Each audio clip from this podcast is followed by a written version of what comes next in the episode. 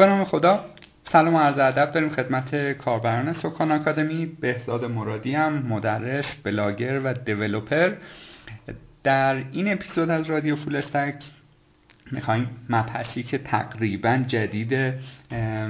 قبلا یک سری تولید محتواهایی توی وب فارسی در موردش شده، ولی خب ما سعی کردیم کسی که توی این حوزه در واقع چند سالی هست داره کار میکنه، صاحب تجربه هست، استارتاپ زده رو پیدا بکنیم و از تجربیاتشون استفاده بکنیم و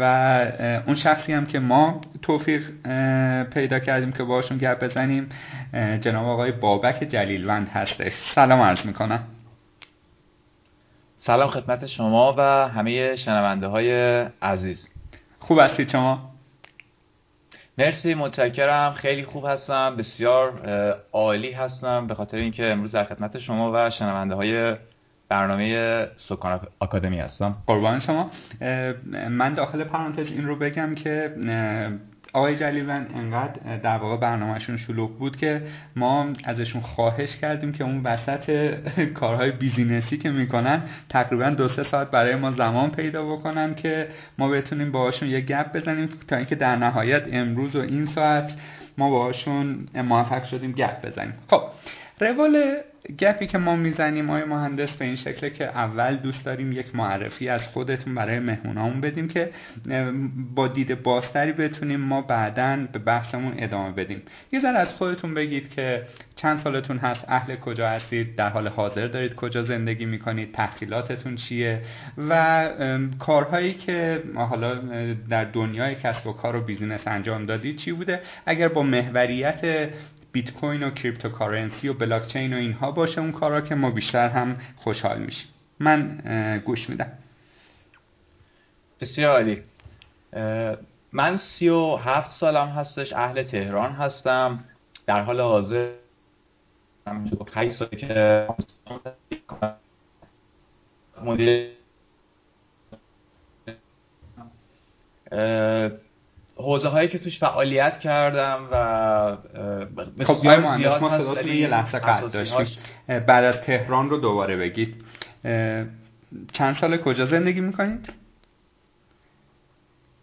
اهل تهران هستم. خب. و تقریبا میشه گفت هشت ساله که در آمستردام در هلند زندگی میکنم. بله. توی حوزه های مختلفی در واقع فعالیت داشتم. کامپیوتر خوندم، مدیریت بازرگانی و طراحی داخلی،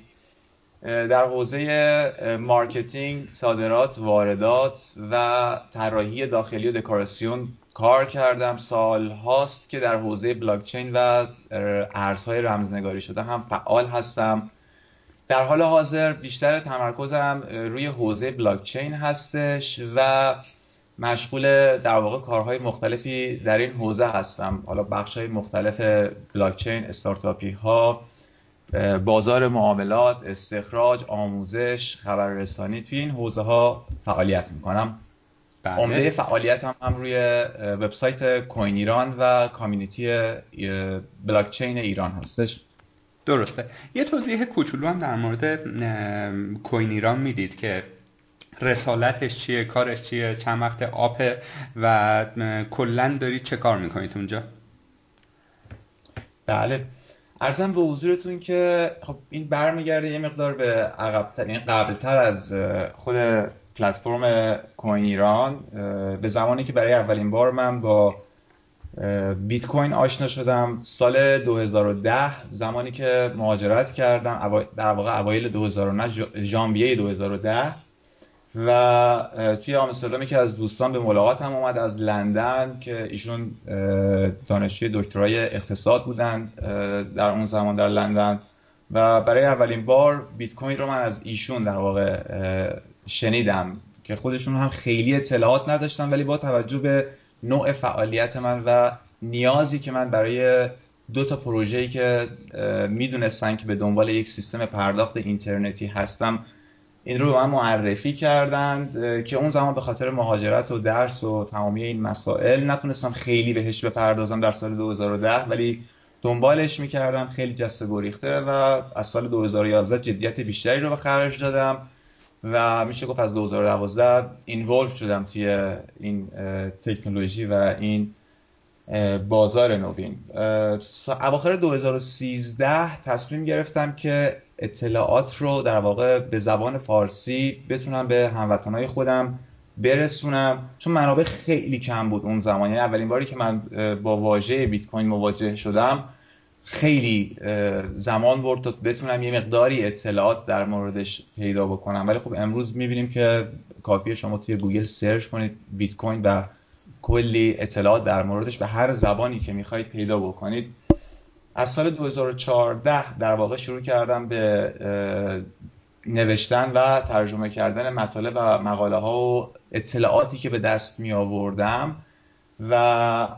تقریبا از سال دو هزار و اواخر دو هزار و پانزده اگر اشتباه نکنم توی ارتباط با کامیونیتی ایرانی ها رفتم، چون تا قبل از اون اطلاعاتی نداشتم از کامیونیتی ایرانی ها. ولی خب کم کم متوجه شدم که فکر میکنم همون اوایل دو هزار و پانزده توی ایران هم یک گروه‌های کوچیکی شکل گرفته بود که بعدتر در موردشون مطلع شدم و شروع کردم به ارتباط گرفتن. اگر اشتباه نکنم آقای هاشمی، آقای نیکزاد و آقای اسکندری فعالیت‌هایی رو داشتن در اون زمان. اولین همایش بیت کوین رو در واقع توی دانشگاه شهید بهشتی آقای شایان اسکندری برگزار کرده بودند و برنامه‌های شنبه‌ها و غیر متمرکزها بود که فکر می‌کنم آقای هاشمی و آقای نیکزاد در واقع استارتش رو زده بودند. شروع کردم به ارتباط گرفتن با بچه‌های داخل ایران و خب خیلی امیدوارتر شدم که هست کامیونیتی و ولی نتونسته بود به اون شکل گسترش پیدا بکنه و این ارتباط و همکاری با تیم‌های مختلف باعث شد که بتونیم یه مقدار تمرکز بیشتری رو داشته باشیم و اطلاعات و اخبار بیشتری رو به مردم برسونیم. خود کوین ایران هم هدف اصلیش دادن اطلاعات و آموزش‌ها در حوزه بلاکچین و ارزهای رمزنگاری شده هستش، بدون هیچ قضاوت و هیچ در واقع جهتگیری خاصی. ما همیشه سعیمون بر این بوده و هست که بتونیم اطلاعات و دانشی که در این زمینه رو به دست میاریم انتقال بدیم به دوستان و هموطنان عزیزی که تمایل دارن اطلاعات بیشتری رو در حوزه بلاکچین و بیت کوین به دست بیارن. خیلی هم عالی. خب ما بخشی از بحثمون قرار هستش که اصلا بخش قابل توجهی از بحثمون قرار هستش که به در واقع کریپتوکارنسی ها به خصوص بیت کوین اختصاص پیدا بکنه، ولی خب ما تا زمانی که بلاک چین رو ندونیم به نظر میرسه که بحثمون خیلی جذاب نخواهد بود و گنگ ممکنه که باشه. اما قبل از همه این مباحث میخوام یک سوال تقریبا غیر مرتبط بکنم، ولی شاید دغدغه بعضی از کسایی که دارن به این گپ ما گوش میدن باشه و اون هم این که کشوری مثل هلند که در حال حاضر شما سکونت دارید برای یک ایرانی که بخواد بیاد اونجا یا تحصیل کنه یا کار کنه یا اقامت بکنه چه جور کشوریه و آیا به قول معروف کالچر شاک میشه، با چه مشکلاتی دست و پنجه نرم میکنه و به قول به طور کلی آیا پیشنهاد شما برای مهاجرت این کشور هست یا خیر؟ سوال جالب و سختی پرسیدی لحظات جان. ببین خیلی به شرایط فرد، نگاه و انتظار شخص بستگی داره برای مهاجرت، نه تنها به هلند بلکه به هر کشوری. اینکه شما چه دیدگاهی رو داری، چه انتظاری رو داری و اینکه چه امکاناتی رو داری یا چه تخصصی رو داری، اینها همه تاثیرگذار هستش. اما اگر بخوام از تجربه شخصی خودم براتون در واقع بگم، فکر میکنم که از نظر رفاه زندگی خب به هر حال کشور کشور هلند کشور بسیار بسیار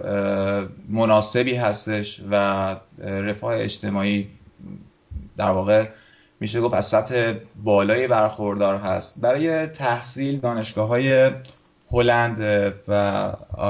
در واقع به طور مشخص دانشگاه آمستردام رتبه بندی رتبه بندی بسیار خوبی رو در دنیا دارن. فکر میکنم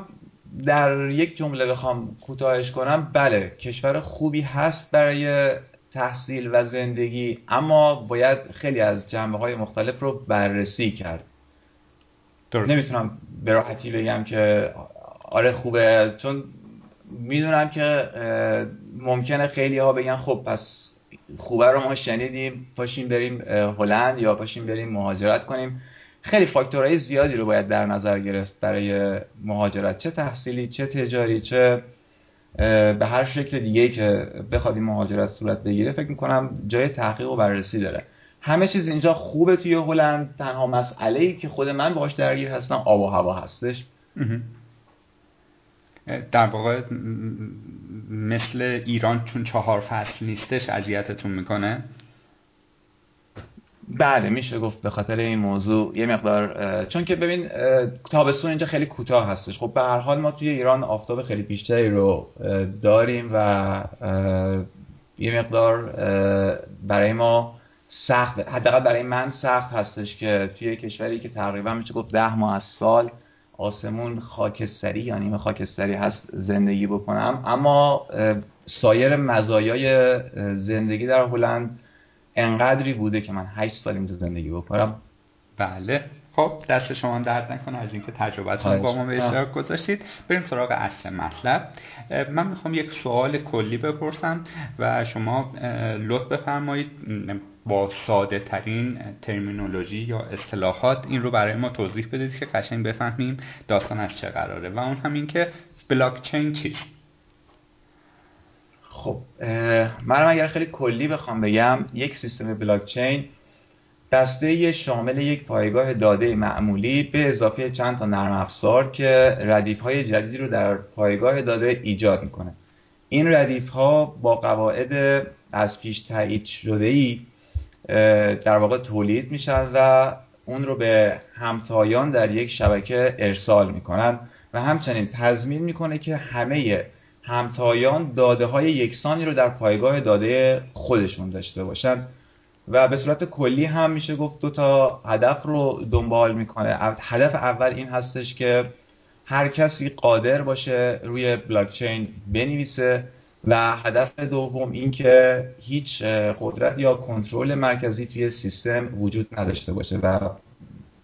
به طور مشخص دیسنترالایز باشه. خب این فناوری شروعش از کجا بوده؟ چه ارگان، سازمان یا شخصی و در چه سالی این رو استارت زده و اون هدف اولیه چی بوده؟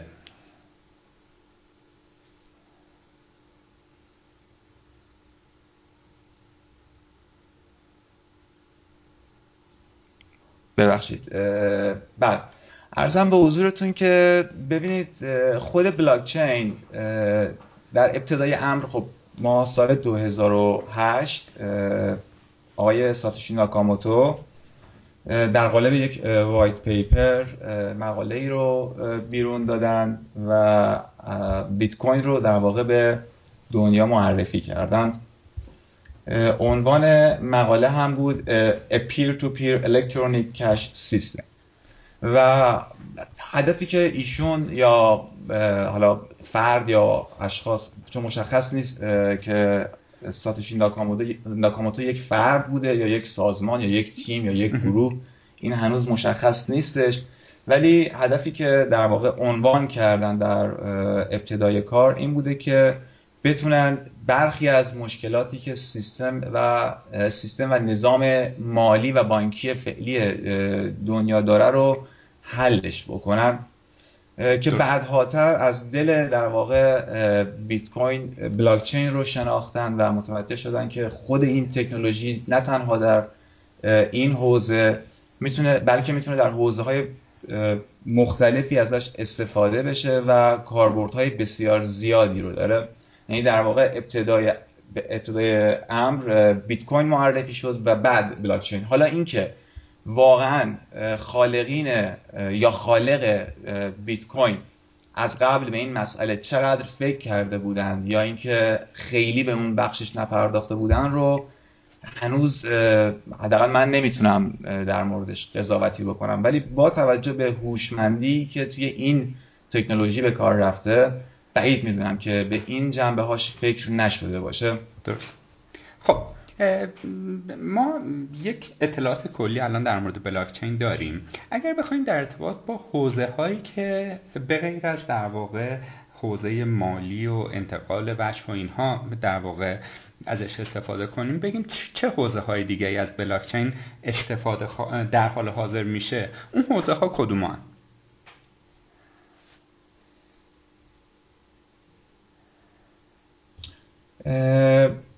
شاید بشه گفتش که هنوز بسیاری از قابلیت‌های بلاکچین کشف نشده و هر روز می‌بینیم که گروه‌ها، تیم‌ها، شرکت‌های مختلف با ایده‌ها و پروپوزال‌های جدیدی میان و یک قابلیت جدیدی رو از بلاکچین بیان می‌کنن و معرفی می‌کنن. اما به صورت کلی روی سیستم‌های مالی و بانکی، صنعت سرگرمی که خودش بسیار گسترده هستش، حمل و نقل و ردیابی کالا، ثبت اسناد، ثبت احوال، ارزم به حضورتون، و خیلی از حوزه‌ها میشه ازش استفاده کرد. مثل اینترنت، ببینید خود اینترنت یه دهه نود شاید پیش بینی نمی‌شدش که در سال دو هزار و هفده این چنین دنیا رو تحت تأثیر قرار بذاره و در واقع وابستگی ایجاد بکنه. من فکر میکنم بلاکچین هم به همین ترتیب هستش. اینترنت زمانی که به دنیا معرفی شد و در واقع شروع کردن به استفاده در بخش‌های مختلف، دو تا کار رو به خوبی تونست انجام بده. یک، مرزهای ارتباطی رو از بین برد و دو، مرزهای اطلاعاتی رو از بین برد. می‌بینیم امروز به سادگی ما می‌تونیم از هر گوشه دنیا با یک بخش دیگری در دنیا به راحتی ارتباط صوتی، تصویری داشته باشیم. برای اطلاعات خیلی راحت می‌تونیم که گوگل یا موتورها، موتورهای جستجوی دیگه بریم سرچ بکنیم و اطلاعات رو به دست بیاریم. اما اینترنت نتونست مرزهای مالی رو از بین ببره و بلاکچین با معرفی خودش به دنیا در واقع تونست راهکاری رو ارائه بده که در کنار این دوتا مسئله‌ای که اینترنت حل کرده بود، بشه به راه حلی برای برداشتن مرزهای مالی هم فکر کردش. مثال میزنم روی صنعت سرگرمی. ببینید مثلا برای استفاده‌ای که میشه از بلاکچین توی این صنعت کرد، این هستش که ما الان اگر یک نویسنده‌ای رو در نظر بگیریم که یک مطلبی رو میخواد منتشر بکنه، باید با استفاده از همه ابزار و امکاناتی که داره در نهایت مجبور هستش که به یک ناشر مراجعه بکنه و اون ناشر کارش رو انجام بده، یا یک شخصی که یک موزیک ویدیو میسازه یا یک فیلم میسازه یا به هر ترتیبی یک کانتنتی رو تولید میکنه که دیجیتالی هستش، برای پخشش نیاز داره به اینکه به شخص ثالث یا شرکت‌های واسط یا توزیع کننده مراجعه بکنه. با استفاده از بلاکچین در واقع به راحتی میشه این مسئله رو حل کرد و هر شخصی یا هر ناشری یا هر مؤلفی بتونه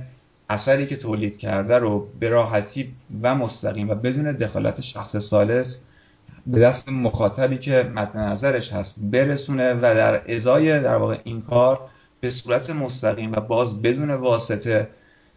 هزینه یا کارمزد یا اون مبلغی که در نظر داره برای اون اثر خودش رو دریافت بکنه. درست. که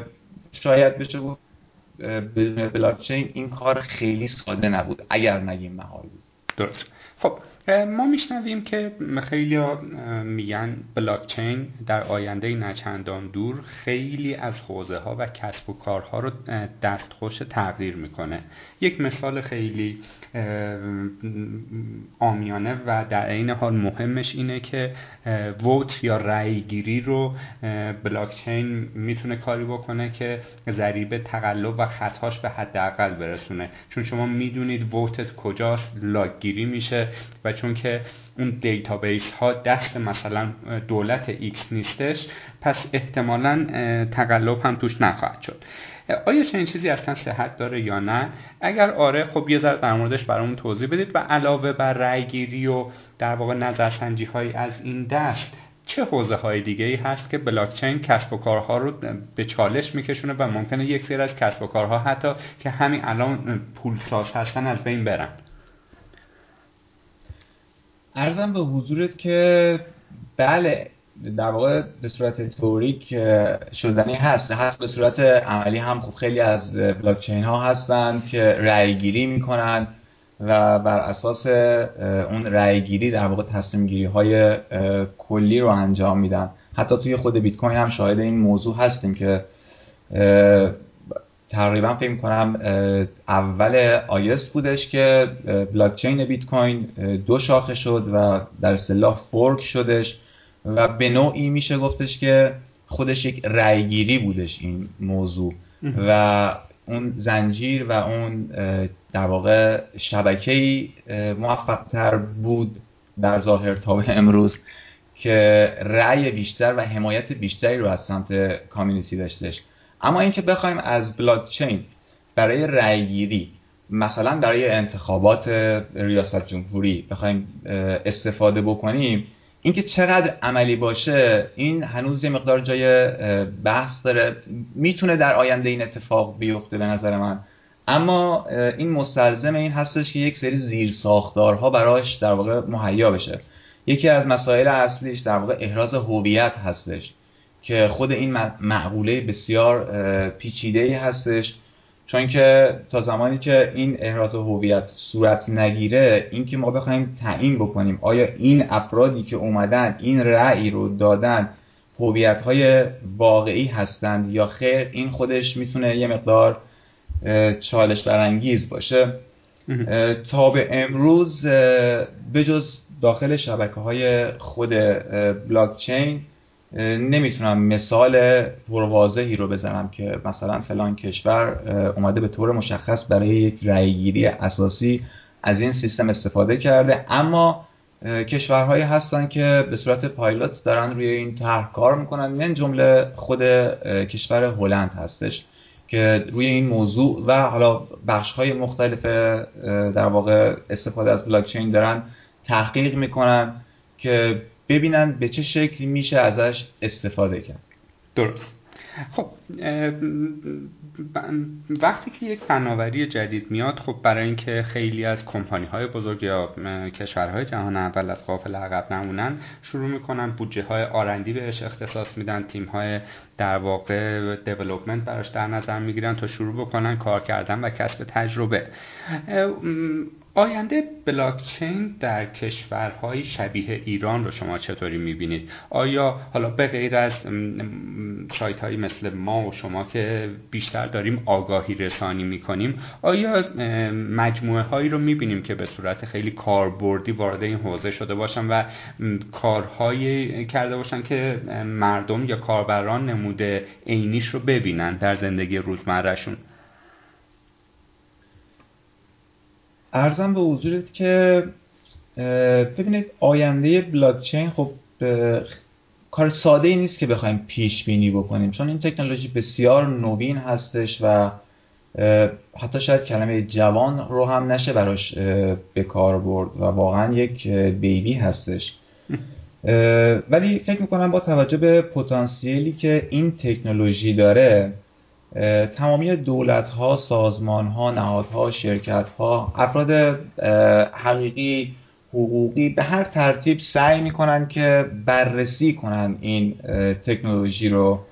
و از اون استفاده بکنن در راستای ارائه خدمات و سرویس بهتر به جامعه. من فکر می‌کنم در آینده شاهد بهره‌برداری تمام کشورهای دنیا از این تکنولوژی خواهیم بود و قاعدتاً ایران هم از این قاعده مستثنا نیست. درست. فکر می‌کنم ایران هم از این در واقع تکنولوژی بتونه استفاده هایی رو داشته باشه، اما مسئله‌ای که هستش هر کشوری یا هر شرکتی یا هر سازمانی سعی می‌کنه با بررسی زیرساختارها، نیازها و امکاناتی که داره به این تکنولوژی نگاه بکنه و اون رو مورد بررسی و تحقیق قرار بده. ایران هم احتمالاً به همین سمت حرکت خواهد کرد، یعنی من فکر می‌کنم که کشور ما هم باید بررسی بکنه، در حال بررسی هستند و بسته به نیاز و زیرساختارهایی که وجود داره توی کشور حتما میشه از تکنولوژی بلاکچین بهره‌های خیلی مفیدی رو برد. درست. خب من برای اینکه بحثمون تا حدودی ملموس‌تر بشه میخوام یک مثال بزنم. اصلا ببینید این مثال من از بیس چیز درستی هست که بخوایم یک مثال واقعی از بلاکچین بزنیم. فرض کنیم ما تعدادی فروشگاه آنلاین داخل ایران داریم، بعد اینها با همدیگه میان یک کنسرسیوم تشکیل میدن، مثلا اسمش رو میذاریم ایران ای کامرس بلاکچین. میان با همدیگه دیگه به نوعی یوزرهاشون رو به اشتراک میگذارن. مثلا من اگر توی فروشگاه آنلاین A میرم و یک خریدی انجام میدم یا یک سوالی رو پاسخ میدم یا توی فرومش مثلا فعال هستم، بسته به نوع فعالیتم امتیاز میگیرم. و این کنسرسیوم با هم دیگه قرارداد گذاشتن که وقتی که یوزر بهزاد به یک استانداردی از امتیاز رسید، از هر کدوم از ما فروشگاه‌های آنلاین میتونه یک کالایی رو دریافت کنه و به قول معروف تو اون لجر یا دفتر کل هم این لاگ گیری میشه و این میشه یک بلاکچینی که ما به صورت ملموس تو زندگی روزمره آدم‌ها میتونیم ببینیم. آیا تعریف من یا مثالی که زدم درست هستش یا اساساً یا نه؟ ببینید این چیزی که شما میفرمایید بله شدنی هست، اما این که واقعا بخوایم به اون بگیم بلاکچین یا به اون بخوایم این عنوان رو بدیم که داره از بلاکچین استفاده میکنه، نیاز به بررسی و جزئیات بیشتری از خود این برنامه داره، چون ذات بلاکچین سنترالایزد نیست، متمرکز نیستش، در واقع ذاتش دیسنترالایزد هستش. اگر یه عده آدم یا یک سری شرکت یا فروشگاه با همدیگه یک کنسرسیومی رو تشکیل بدن به همین ترتیبی که شما فرمودید، من بیشتر برداشتم این هستش از این توضیح شما که این یک سیستم بسته هستش نه یک سیستم باز و روی بلاکچین عرض کردم باید غیر متمرکز باشه. یعنی این که میگم باید با اون تعاریف و پیش‌فرضی که من دارم، با اون شناختی که من از بلاکچین دارم، نه اینکه نشدنی باشه. بله ما بلاکچین های خصوصی هم داریم، خیلی از سازمان ها، شرکت ها، بانک ها و در واقع مؤسسات مختلف هستن که به این ترتیب عمل میکنن. به طور مثال پروژه ریپل که خیلی هم معروف شده و خیلی هم ظاهرا محبوب هستش، خب این ادعا رو داره که یک کریپتوکارنسی هستش، اما با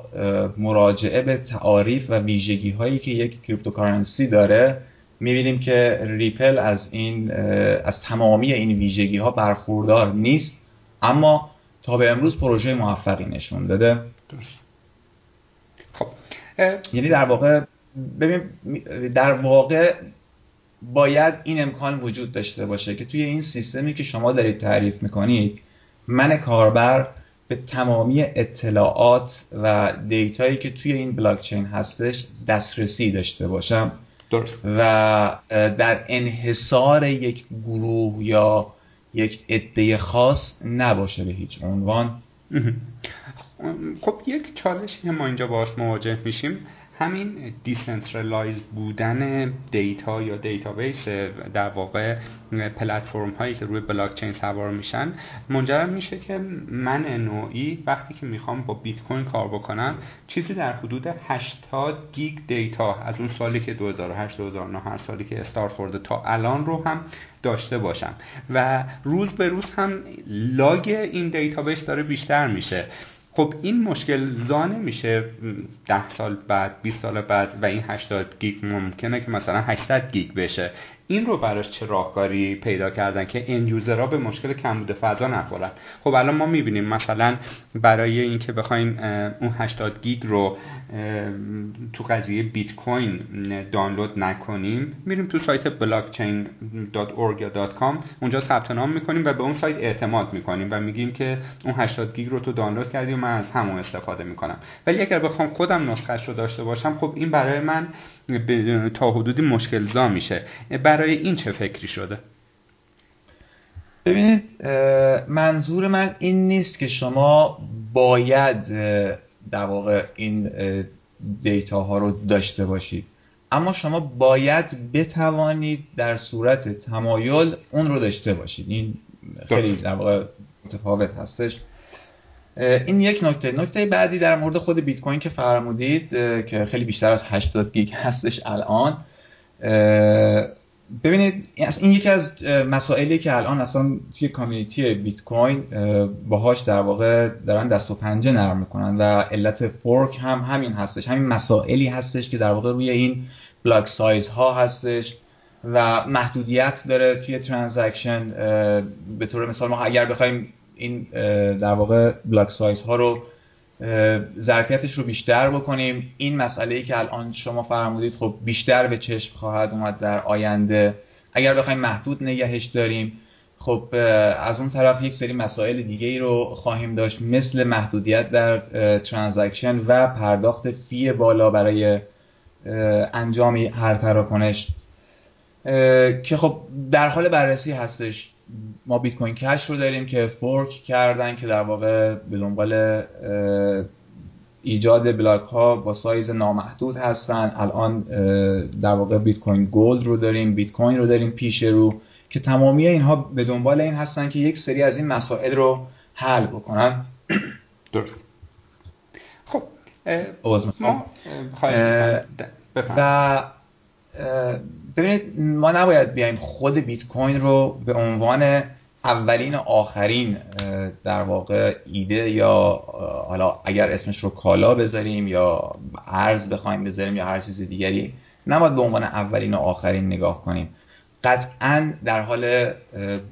در حال در واقع دیولپ شدن هستش، در حال توسعه هستش خود بلاکچین و امروز می‌بینیم سیستم‌های خیلی زیادی هستن که با سولوشن‌های مختلف دارن با استفاده از تکنولوژی بلاکچین این مسائل رو مرتفع و حل میکنن. خیلی از سیستم ها هستن که در واقع راهکارهای متفاوتی رو نشون دادن. مثلا سیستم پاسکال اومده در واقع از ایده و تکنولوژی استفاده کرده که شما نیاز ندارید کل زنجیره بلاک ها رو دانلود بکنید و با داشتن آخرین بلاک در واقع شما میتونید به کل دیتای اون بلاکچین دسترسی داشته باشید، یا از روش‌های دیگری که دارن استفاده میکنن. این مسئله‌ای که به طور مشخص شما الان فرمودید از مسائل اصلی خود بیت کوین هستش و بازم تاکید میکنم ما نباید فراموش بکنیم که بیت کوین اولین و آخرین در واقع، حالا اولین که هستش و قطعاً آخرین نیست یا شاید تا به امروز بهترین و محبوبترین باشه، اما نباید اینطور فکر کنیم که این جایگاه رو همیشه حفظ میکنه. ممکنه که سیستم های بهتری باشن که هنوز معرفی نشدن به صورت عمده، ممکنه سیستم هایی در آینده معرفی بشن که این مسائل رو حل بکنن. روی خود بیت کوین هم به طور مثال از راهکارهای مختلفی مثل در واقع لایتنینگ نتورک دارن استفاده میکنن، از شبکه‌های این در واقع این طرح هنوز روی بیت کوین پیاده سازی نشده، روی تست هستش، اما توی لایت کوین داره ازش استفاده میشه که چنل‌های موازی رو می‌ذارن که شما پرداخت‌های خرد و کوچیک رو اونجا داشته باشی که بتونی در واقع هم با سرعت بیشتر، هزینه کمتر ترانزکشن ترانزکشن ها رو در واقع انجام بدید و خیلی هم نیاز نداشته باشید که بخواید کل اطلاعات بلاکچین رو دانلود بکنید. درست. خب ما به اندازه کافی در مورد ماهیت بلاکچین صحبت کردیم. البته داخل پرانتز این رو هم بگیم که خیلی مبحث پیچیده تر و فنی تر از این گپیه که ما در حدود سی دقیقه زدیم و ساعت ها و کتاب ها در موردش میشه صحبت کرد و نوشت. حالا اگر کسی علاقمند به ورود به حوزه بلاکچین باشه، چه پیش نیازهایی رو این شخص نیاز داره که بتونه وارد این حوزه بشه؟ آیا زبان برنامه نویسی خاصی رو بلد باشه؟ با تکنولوژی خاصی، مثلا ما میبینیم که آی بی ام، کمپانی آی بی ام خب پلتفرم بلاکچینش رو عرضه کرده و شدیداً داره روش مانور میده، تبلیغ میکنه، حتی میگه اگر میخواید تست کنید به صورت پایلت بیا من بهت یک فضای رایگان میدم، بازی کن، تست کن، آزمون و خطا کن، اگر هم خواستی اکستندش بکنی بیا ازم بخرش. حالا اگر من نوعی بخوام وارد این حوزه بشم، چه پیش نیازهایی رو به صورت آیتم وار شما میگید که اینها رو من حداقل هایش که بایستی بدونم، در موردش مطالعه کرده باشم که بتونم توی این حوزه کار بکنم و محصول تولید کنم؟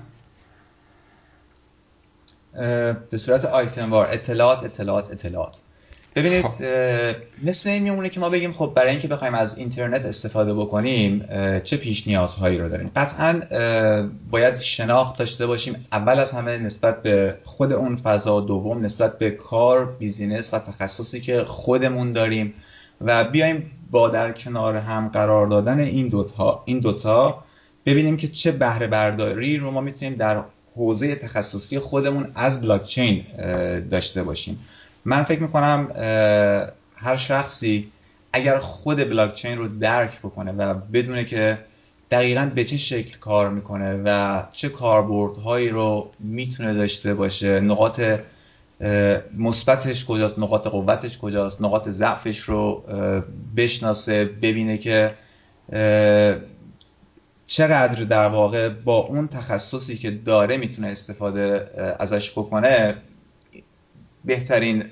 نقطه شروع باشه. چون که میبینیم امروز شاهد هستیم که هر کسی میشنوه او بیت کوین، مثلا میان سری مقایسه میکنن که بیت کوین چند سال پیش ارزون بود. مثلا امروز داشتم یه کامنت رو نگاه میکردم که نوشته بودن اگر سال دو هزار و دوازده اگر اشتباه نکنم هزار دلار بیت کوین میخریدید، امروز چهار و خورده میلیون دلار سرمایه داشتید. تمامی اینها باعث میشه که افراد با نگاه پول در آوردن و بیزینس کردن بدون شناخت خود تکنولوژی قدم به این عرصه بذارن. من فکر میکنم که اون سه تا آیتم اولی که در واقع بهش اشاره کردم، اطلاعات اطلاعات و اطلاعات، بهترین نقطه شروع باشه. ممکنه شما کار موسیقی انجام بدید، ممکنه کار برنامه‌نویسی انجام بدید، ممکنه که در واقع یک پایگاه خبری داشته باشید یا سیستم در واقع پرداخت آنلاین داشته باشید یا در حوزه بازی‌های آنلاین، سرگرمی، حوزه در واقع تولید محتوا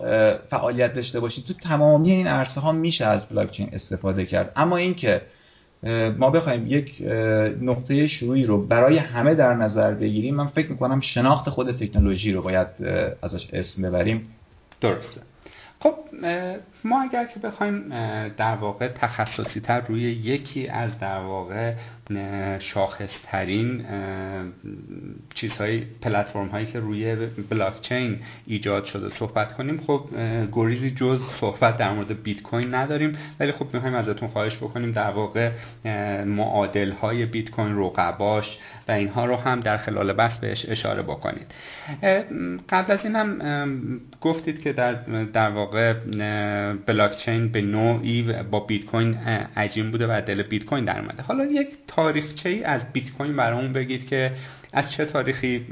خب ما میدونیم در سال دو هزار و هشت دو هزار و نه اینا استارتش خورد، ولی اینکه نمیدونیم چه شخصی پشتشه، خب این هم یه علامت سواله. چرا اون آدم خودش رو پنهان کرده یا چرا اون ارگانیزیشن یا سازمان خودش رو پنهان کرده؟ اینکه خیلی خوبه تو یک دنیا رو داری تغییر میدی، خب لیبل خودت رو هم روش بزن که بتونی ازش در واقع استفاده بکنی برای حالا منافع خاص خودت. در مورد تاریخچه بیت کوین و اینکه کلاً کلاً بیت کوین چجوری کار میکنه هم برامون توضیحی بده. بسیار عالی. ببینید بیت کوین اولین بار در آبان هشتاد و هفت در واقع عرض کردم در یک تحت یک مقاله‌ای تحت عنوان A Peer-to-Peer Electronic Cash System به دنیا معرفی شد. توی ژانویه سال دو هزار و نه، یعنی دی ماه همون سال، سال هشتاد و هفت،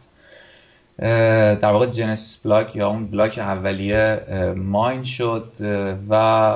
شروع به در واقع فعالیت خودش کرد. در مورد اینکه چرا این آقای ساتوشی یا حالا یا آقایان یا حالا نامعلوم هستش، این فرد یا افراد نخواستن خودشون رو به صورت رسمی معرفی بکنن،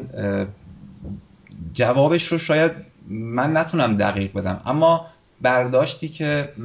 خودم داشتم رو میتونم بهتون انتقال بدم. ببینید خود سیستم، خود بیت کوین و خود بلاکچین، این تکنولوژی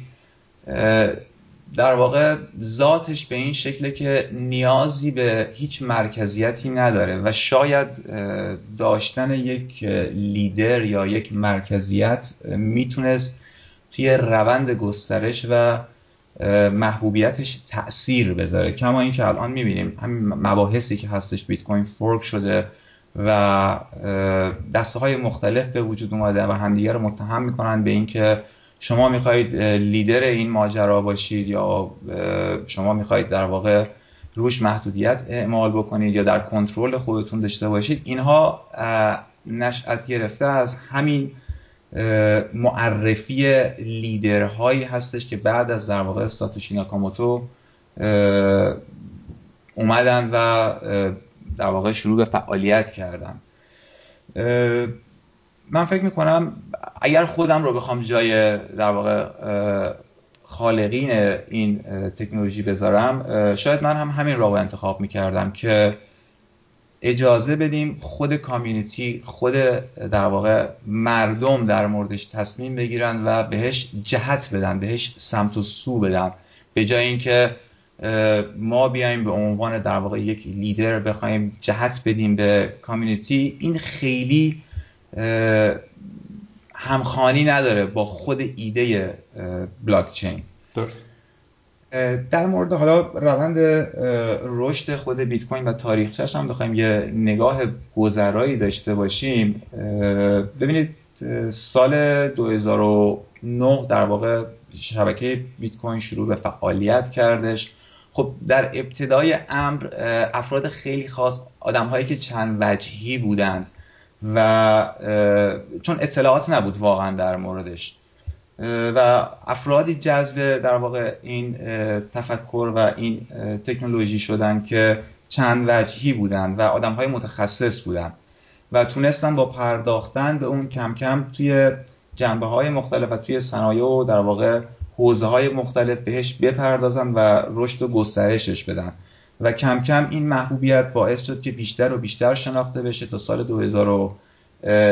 سیزده که در واقع قیمت بیت کوین توی رسانه ها، به خصوص توی آمریکا، توی مدیاها و حتی توی کنگره آمریکا اگر اشتباه نکنم در موردش صحبت شد که بخوان در واقع مالیاتی رو بابتش دریافت بکنن. تمامی این اخبار در کنار یکی دو تا پروژه دیگه که خیلی موفق تونستن از بیت کوین استفاده بکنن باعث شد که قیمت بیت کوین شدیداً رشد بکنه و به هزار و تقریباً دویست دلار برسه که بعد از اون البته چند تا در واقع صعود و سقوط داشتش تا به اون قیمت بخواد برسه که بیشتر تحت تاثیر اخبار بودش چون هنوز شناخت کافی نسبت بهش پیدا نشده بود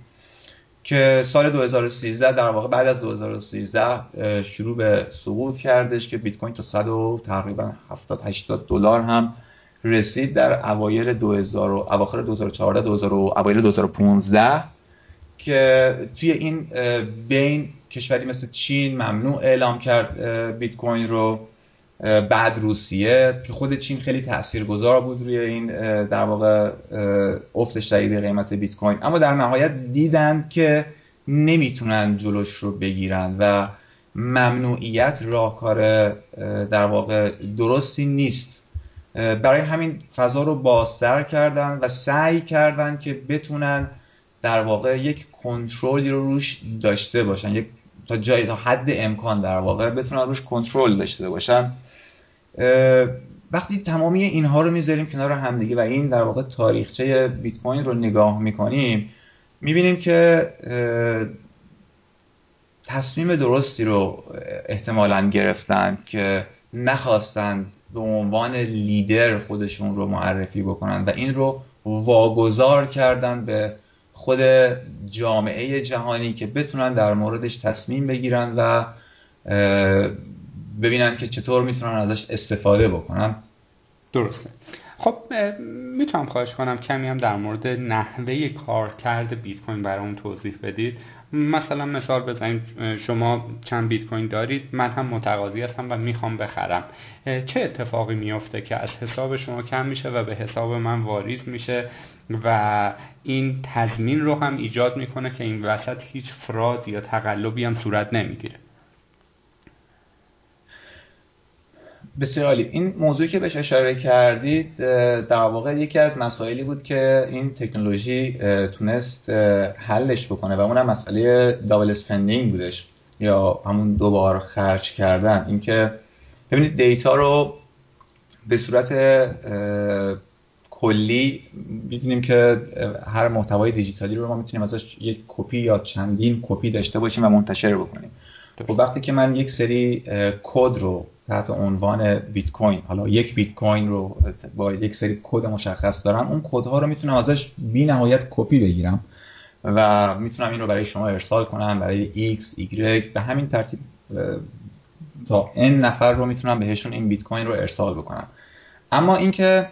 شما و سایرین مطمئن بشید که آیا این بیت کوینی که برای شما ارسال شده واقعاً برای شماست و از طرف واقعا برای منه و از طرف من فقط برای شما اومده، این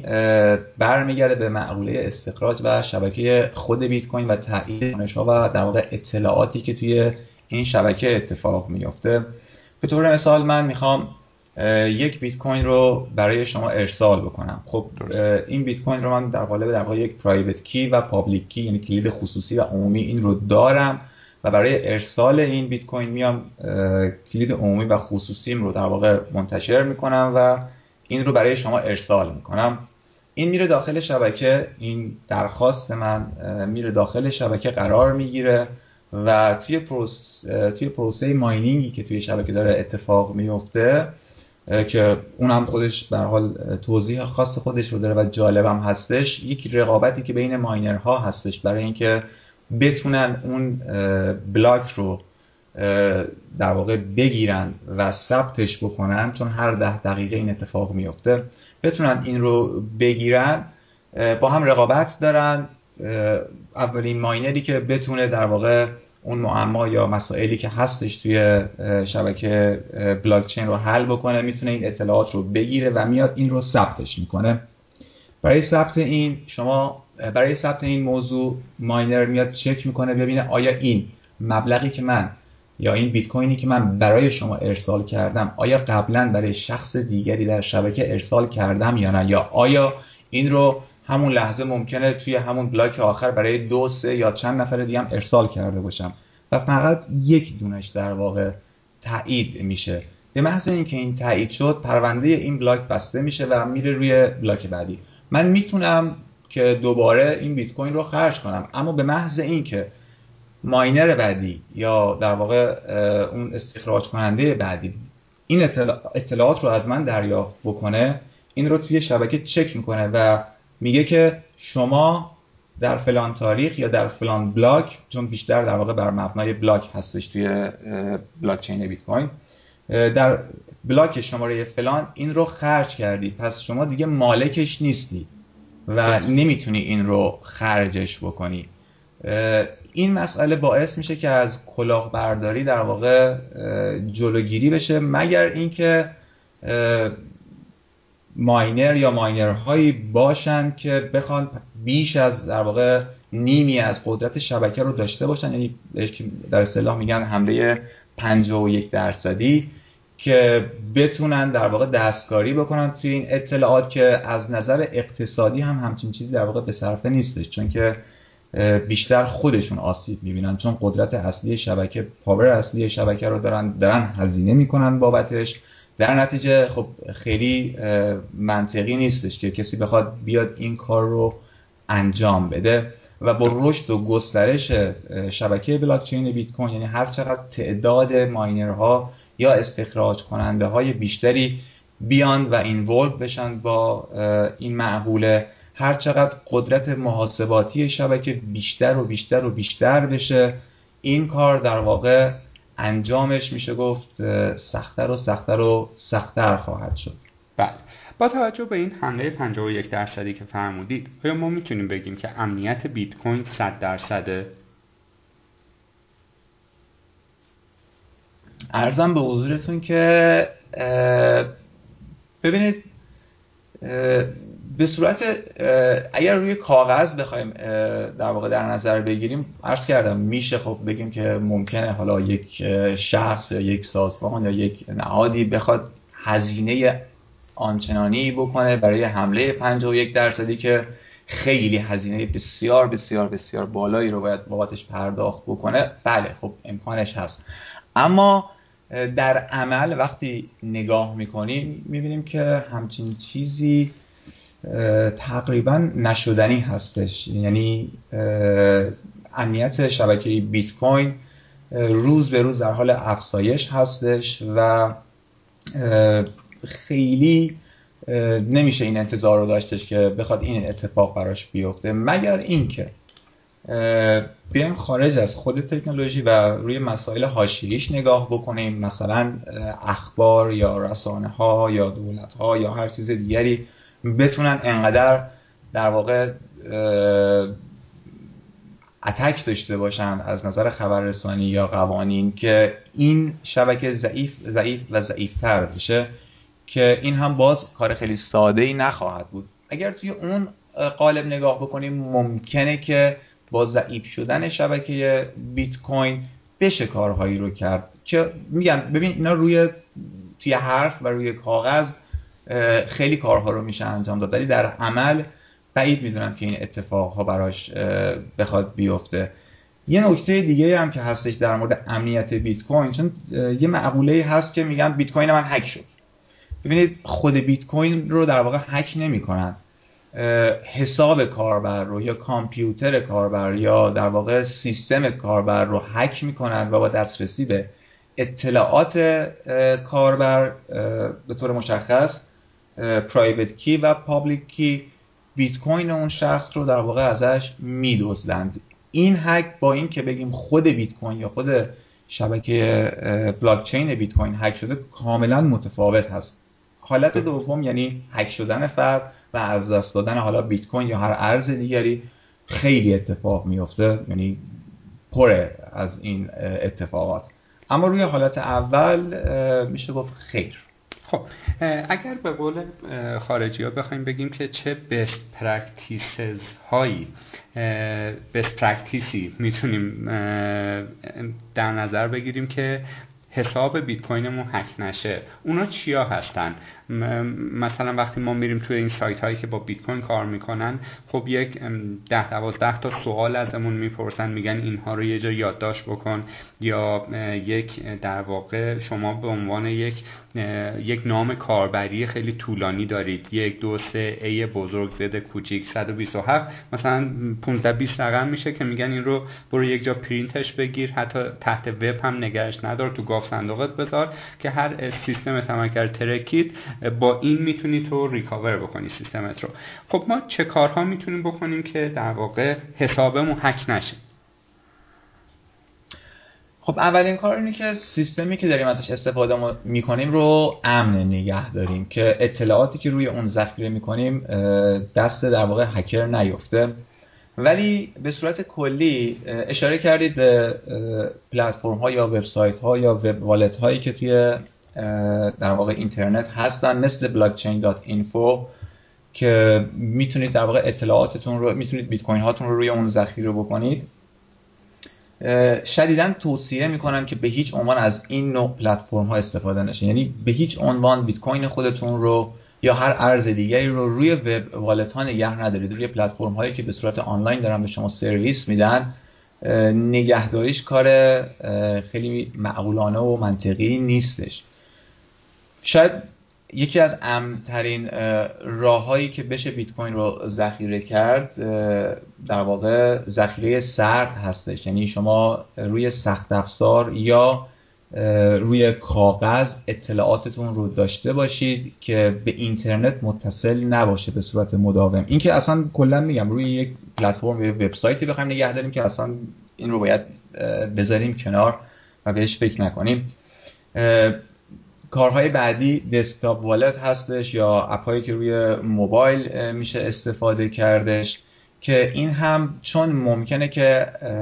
هکر به کامپیوتر یا به در واقع سیستم شما نفوذ پیدا بکنه، این هم خیلی کار سیفی نیستش، یعنی روش سیفی نیست برای نگهداری بیت کوین. دو تا راه شاید بشه گفت بهترین راه‌ها هستن. یک، استفاده از پیپر والت هستش یا والت‌های کاغذی، چون که ببینید بیت کوین عرض کردم یک سری دیتاست، یک سری اطلاعات، یک سری کد هستش، کد رمزنگاری شده هستش و شما میتونید این کد رمز این کد رو و این در واقع دیتا رو در قالب پرایوت کی داشته باشید. این پرایوت کی رو شما میتونید روی یک کاغذ یادداشت کنید یا پرینت بگیرید. اگر حافظه خوبی داشته باشید حتی میتونید این رو در ذهنتون بسپارید، یعنی حتی روی کاغذ هم نباشه، که خب این مقدار کار راحتی شاید نباشه. و هر زمانی که بخواید استفاده بکنید میتونید اون کد رو روی اون پلتفرم یا اون سیستم یا اون جایی که میخواید بیت کوین رو ازش استفاده بکنید وارد بکنید و دسترسی به بیت کوین هاتون داشته باشید. راه دیگه‌ای که میشه ازش استفاده کرد برای نگهداری بیت کوین به صورت امن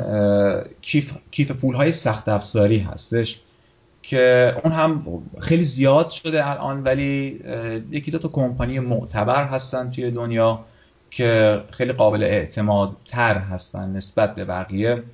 و خود من شخصا توصیه نمی کنم اگر کسی سرمایه زیادی رو داره و مبلغ زیادی بیت کوین رو میخواد نگهداری بکنه حتی از این کیف پول‌های سخت افزاری استفاده بکنه. شاید بهترین راه همون پیپر والت باشه. اما باز میشه دسته بند... میشه در واقع لول بندی کردش. شاید برای پرداخت‌های خرد، مثلا کسی که به صورت روزانه میخواد از بیت کوین استفاده بکنه، خرید داره، حالا به هر ترتیبی مثلا یه مبلغی رو در حد نیاز روزانه‌اش روی اپ روی اپ در واقع موبایلش داشته باشه و سطح دوش در واقع شاید بشه گفتش که کیف پول‌های سخت افزاری هستش و مطمئن‌ترش میتونه در واقع پیپر والت باشه. زیاد مراجعه میکنن و سوال میپرسن دوستانی که بیت کوین یا سایر ارزهاشون رو از دست دادن و شاید بگم نود و نه درصد موارد برای رعایت نکردن نکات بسیار ساده و پیش پا افتاده است، از جمله همین استفاده از در واقع وب والت ها هستش مثل بلاکچین دات اینفو یا استفاده از در واقع دسکتاپ والت هستش، این والت هایی که اپلیکیشن هایی که روی کامپیوترهاشون نصب میکنن و خب معمولا هم خیلی رعایت نمیکنن موارد امنیتی رو و هک میشه کامپیوترشون. برای اینکه این اتفاق نیفته من فکر میکنم یه مقدار اگر بیشتر تحقیق کنن، روی سایت کوین ایران در مورد این موضوع توضیح داده شده، هم برای ساخت پیپر والت، هم برای استفاده از در واقع کیف پول‌های سخت افزاری، هم اینکه چطور بتونیم امنیت اون دارایی خودمون رو بیشتر و بیشتر حفظ بکنیم. فکر می‌کنم اگر نکات ریز در واقع ساده‌ای رو رعایت کنیم داراییمون امن بمونه. فقط سوالی که اینجا برای من پیش میاد، اون پیپر والتی که ما درست میکنیم خب یک سری دیتاست روی کاغذی چاپ شده، من اینا رو دارم و مادامی که خودم دست خودم هست امنیتش حفظ میشه. به هر حال من برای اینکه تراکنش ها رو بخوام انجام بدم بایستی وارد یک پلتفرم حالا یا تحت دسکتاپ یا آنلاین بشم و اونها رو وارد بکنم. اون پلتفرم کجاست وقتی که من توی بلاکچین دات کام مثلا یا اینفو ثبت نامی نکردم؟ کجا بایستی برم اون دیتامو وارد کنم و شروع کنم سند و ریسیو کنم؟ عرض عرضم به خدمتتون که ببینید عرض کردم برای نگهداری مبالغ و دارایی اصلی آدم میتونه از در واقع پیپر والت استفاده بکنه و بسته به نیازش به صورت روزانه مبلغ اندکی رو از اون دارایی خودش انتقال بده و بیاره روی حالا دسکتاپ والت یا وب والت، هر کدوم از این کیف پول هایی که کار کردن باهاش یه مقدار راحت‌تر و سریع‌تر هست استفاده بکنه. از خود بلاکچین دات اینفو هم میشه استفاده کرد، به هر حال کیف پول محبوبی هستش و مطمئن نشون داده تا به اینجای کار. میشه در واقع اون پرایوت کی که شما ذخیره کردید رو حالا روی این وبسایت یا روی والت های دیگه میتونید این رو ایمپورت کنید و مبلغی رو که میخواید ترانسفر کنید رو ترانسفر کنید و کارتون رو انجام بدید. اما برای ذخیره طولانی مدت و نگهداری اون برای در واقع لانگ ترم، به خصوص اگر مبلغ بالایی باشه، اصلا توصیه نمیشه استفاده از این نوع پلتفرم ها. خب سوالی که اینجا پیش میاد این که اولین بیت کوین ها چجوری تولید شدن؟ اون ماینر اول کی، اون اولین کسی که اون بیت کوین رو به دست آورد و ترانسفرش کرد کی بود و چجوری صورت گرفت؟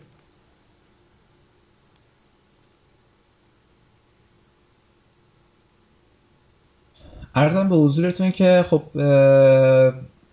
قاعدتاً آقای ساتوشی ناکاموتو در واقع میشه گفتش که این کار رو انجام دادن. سال در واقع دو هزار و نه بودش اولین بیت کوین ها، یعنی اولین در که حالا میشه گفت روی همون جنس بلاک بودش و در اوایل خیلی استفاده تجاری نمیشد چون که هنوز شناخته شده نبود و خیلی کاربردش رو درک نکرده بودن. اما اگر به تاریخ مکتوب بیت کوین مراجعه بکنیم، سال دو هزار و یازده دو هزار و ده به وقتی فکر میکنم می دو هزار و ده بودش که میگن اولین در واقع ترانزکشنی که به عنوان خرید و فروش یا معامله توی دنیای بیت کوین اتفاق افتاد که خیلی مثال معروفی هم هستش که یک شخصی دو تا دونه پیتزا رو به مبلغ ده هزار بیت کوین خریداری کردش که شاید بشه گفت گرون قیمت ترین پیتزای تاریخ بشریت هستش. اما به صورت بیزینس نمیشه گفت در واقع این رو ازش به عنوان یک بیزینس اصلی نام برد که اگر بخوام اشاره بکنیم یه سال دو هزار تاریخش رو دقیقا یادم نیست، ده یا یازده، یک شخصی بودش توی آمریکا که جوراب میبافت و از پشم لاما یا در واقع آلپاکا و این جوراب ها رو شروع کرد به صورت در واقع تجاری با بیت کوین فروختن. این رو شاید بشه گفت به عنوان اولین بیزینسی که اتفاق افتاد. اولین تراکنش ها هم که برمیگرده به سال دو هزار و نه. درست. خب ما چیزی در حدود یک ماه یک ماه و نیم پیش شاهد افت قابل توجه بیت کوین بودیم. یعنی حالا اگر اشتباه میکنم اطلاعات من رو درست بفرمایید، تصحیح بفرمایید، هر بیت کوین چیزی در حدود چهار هزار خورده دلار بودش تا اینکه چین دوباره اظهار نظرهایی کرد و احساس خطر کرد، تحریم کرد و یک بار شاهد افت شاید چیز در حدود پنجاه درصدی بیت کوین بودیم. یه کوچولوی مسئله رو تحلیل بکنید که این چیه؟ خب این کریپتوکارنسی که انقدر آسیب پذیره و فقط یک اظهار نظر یک رئیس جمهور یا یه چند تا کشور دور هم جمع بشن تحریمش بکنن یا حمایتش بکنن اینقدر نوسان داره، چجور ما میتونیم روش حساب بکنیم و آیا ذات کریپتوکارنسی همینه؟ کسی که پا تو این حوزه میذاره بایستی این چالش هاش رو هم به جون بخره یا نه؟ بقیه کریپتوکارنسی ها این چالش رو ندارن. عرضم به حضورتون که فکر کنم تقریبا هم حدود یک ماه پیش بودش که بله به خاطر محدودیتی که کشور چین ابتدا روی آی سی او ها و بعد روی اکسچنج هاش اعمال کرد، باعث شد که شدیداً قیمت بیت کوین افت بکنه که خب مقطعی بود و تونست در واقع ریکاور بکنه و برگرده بیاد بالا. یه مقدار عقب‌تر اشاره کردم که سال دو هزار و سیزده هم این اتفاق تقریباً افتاد و دولت چین اومد و ممنوع اعلام کرد در واقع بیت کوین رو که تاثیر بسیار در واقع شدیدی رو روی این مارکت داشتش و خیلی زمان برد تا بتونه در واقع بیت کوین خودش رو یه مقدار شرایطش استیبل بکنه و روند صعودیش رو در پیش بگیره. روسیه هم در واقع این اتفاق براش افتاد و روسیه هم توی مقطعی ممنوع اعلامش کرد. ببینید برداشت خود من این هستش که دو تا معقول است. یک، علت افت خود بیت کوین هست که چرا تحت تاثیر این اخبار قرار میگیره و شدیداً قیمتش دوچار نوسان میشه. دو، در واقع روی کرده کشوری مثل چین هستش. در مورد مسئله اول من فکر میکنم بیشتر به خاطر عدم شناخت کافی و کامل در واقع مردم هستش که این اتفاق میفته. خیلی از کسایی که سال دو هزار و سیزده توی این فضا بودند و فعالیت میکردند مطمئناً با شنیدن خبر ممنوعیت فعالیت اکسچنج ها در چین همون تقریباً یک ماه پیش نترسیدند و در واقع اقدام به فروش بیت کوین هاشون نکردن، در اصطلاح پنیک نشدن، مگر اینکه کارشون ترید بوده باشه و خواسته باشن که در واقع از روی این افت و خیزها سودی رو دریافت بکنن، وگرنه از بابت ترس نبوده. ما توی یک سال گذشته شاهد بودیم که خب تعداد بسیار زیادی از مردم در سراسر دنیا در کشورهای مختلف با بیت کوین آشنا شدن و وارد این فضا شدن بدون اینکه تاریخچه‌اش رو بدونن، بدون اینکه در واقع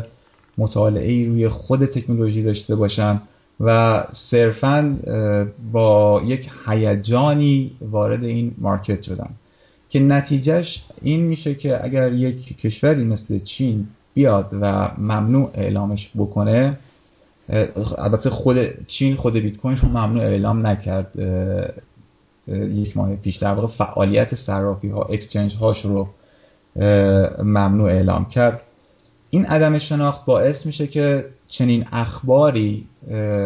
تأثیر بذاره و کسایی که تازه وارد مارکت شدن بترسن و شروع به فروختن بکنن که بعضا خیلی ها هم با ضرر از مارکت خارج میشن. اما میبینیم که اگر مقایسهش کنیم با سال دو هزار و سیزده میبینیم که در عرض یک ماه قیمت بیت کوین نه تنها برمیگرده به در واقع بالای چهار هزار دلار، بلکه امروز همین لحظه که من با شما صحبت میکنم قیمت بیت کوین پنج هزار و دویست و نوزده دلار هستش. این نشون دهنده اینه که هر چقدر شناخت نسبت به بیت کوین بیشتر و بیشتر میشه، این مارکت بیشتر میره به سمت در واقع استیبل شدن روی یک حد اقل هایی. اینطور نیستش که بگم الان پنج هزار و دویست و نوزده دلار هست و این قیمت هست و باقی خواهد موند، دیگه بر نمیگرده پایین. احتمالاً ما به زودی شاهد یه فورک دیگه توی بیت کوین خواهیم بود و بعید نیستش که قیمت دوباره بعد از فورک دچار نوسان های شدید بشه و قیمت دوباره برگرده پایین. بیشتر به خاطر عدم شناخت مردم از ذات خود بلاکچین هستش که تحت تاثیر اخبار قرار میگیرن. از طرف دیگه هم اگر در نظر بگیریم، خب به هر حال بیت کوین معقوله‌ایه که نه تنها برای اکثریت مردم هنوز ناشناخته است، بلکه خود سازمان‌ها و دولت‌ها و در واقع کشورها هم خیلی نتونستن روش بررسی دقیق و موشکافانه ای رو داشته باشن و خب این باعث میشه که یک ترسی رو داشته باشن و شدیداً به اون سمت حرکت میکنن که در حد امکان بتونن جلوی رشدش رو، حالا نه اینکه بگم بگیرن، اما سعی میکنن که میزان رشدش رو یه مقدار تحت تأثیر قرار بدن و کندترش بکنن تا بتونن با شناخت بهتر تصمیم گیری های درستری رو در مورد آینده استفاده از این تکنولوژی داشته باشن درسته. حالا با توجه به تجربه‌ای که شما دارید و در واقع افت و خیزهای مختلف بیت کوین یا بقیه کریپتوکارنسی ها رو دیدید، اساساً سرمایه گذاری روی این نوع ارز رو منطقی می‌بینید و توصیه می‌کنید یا نه؟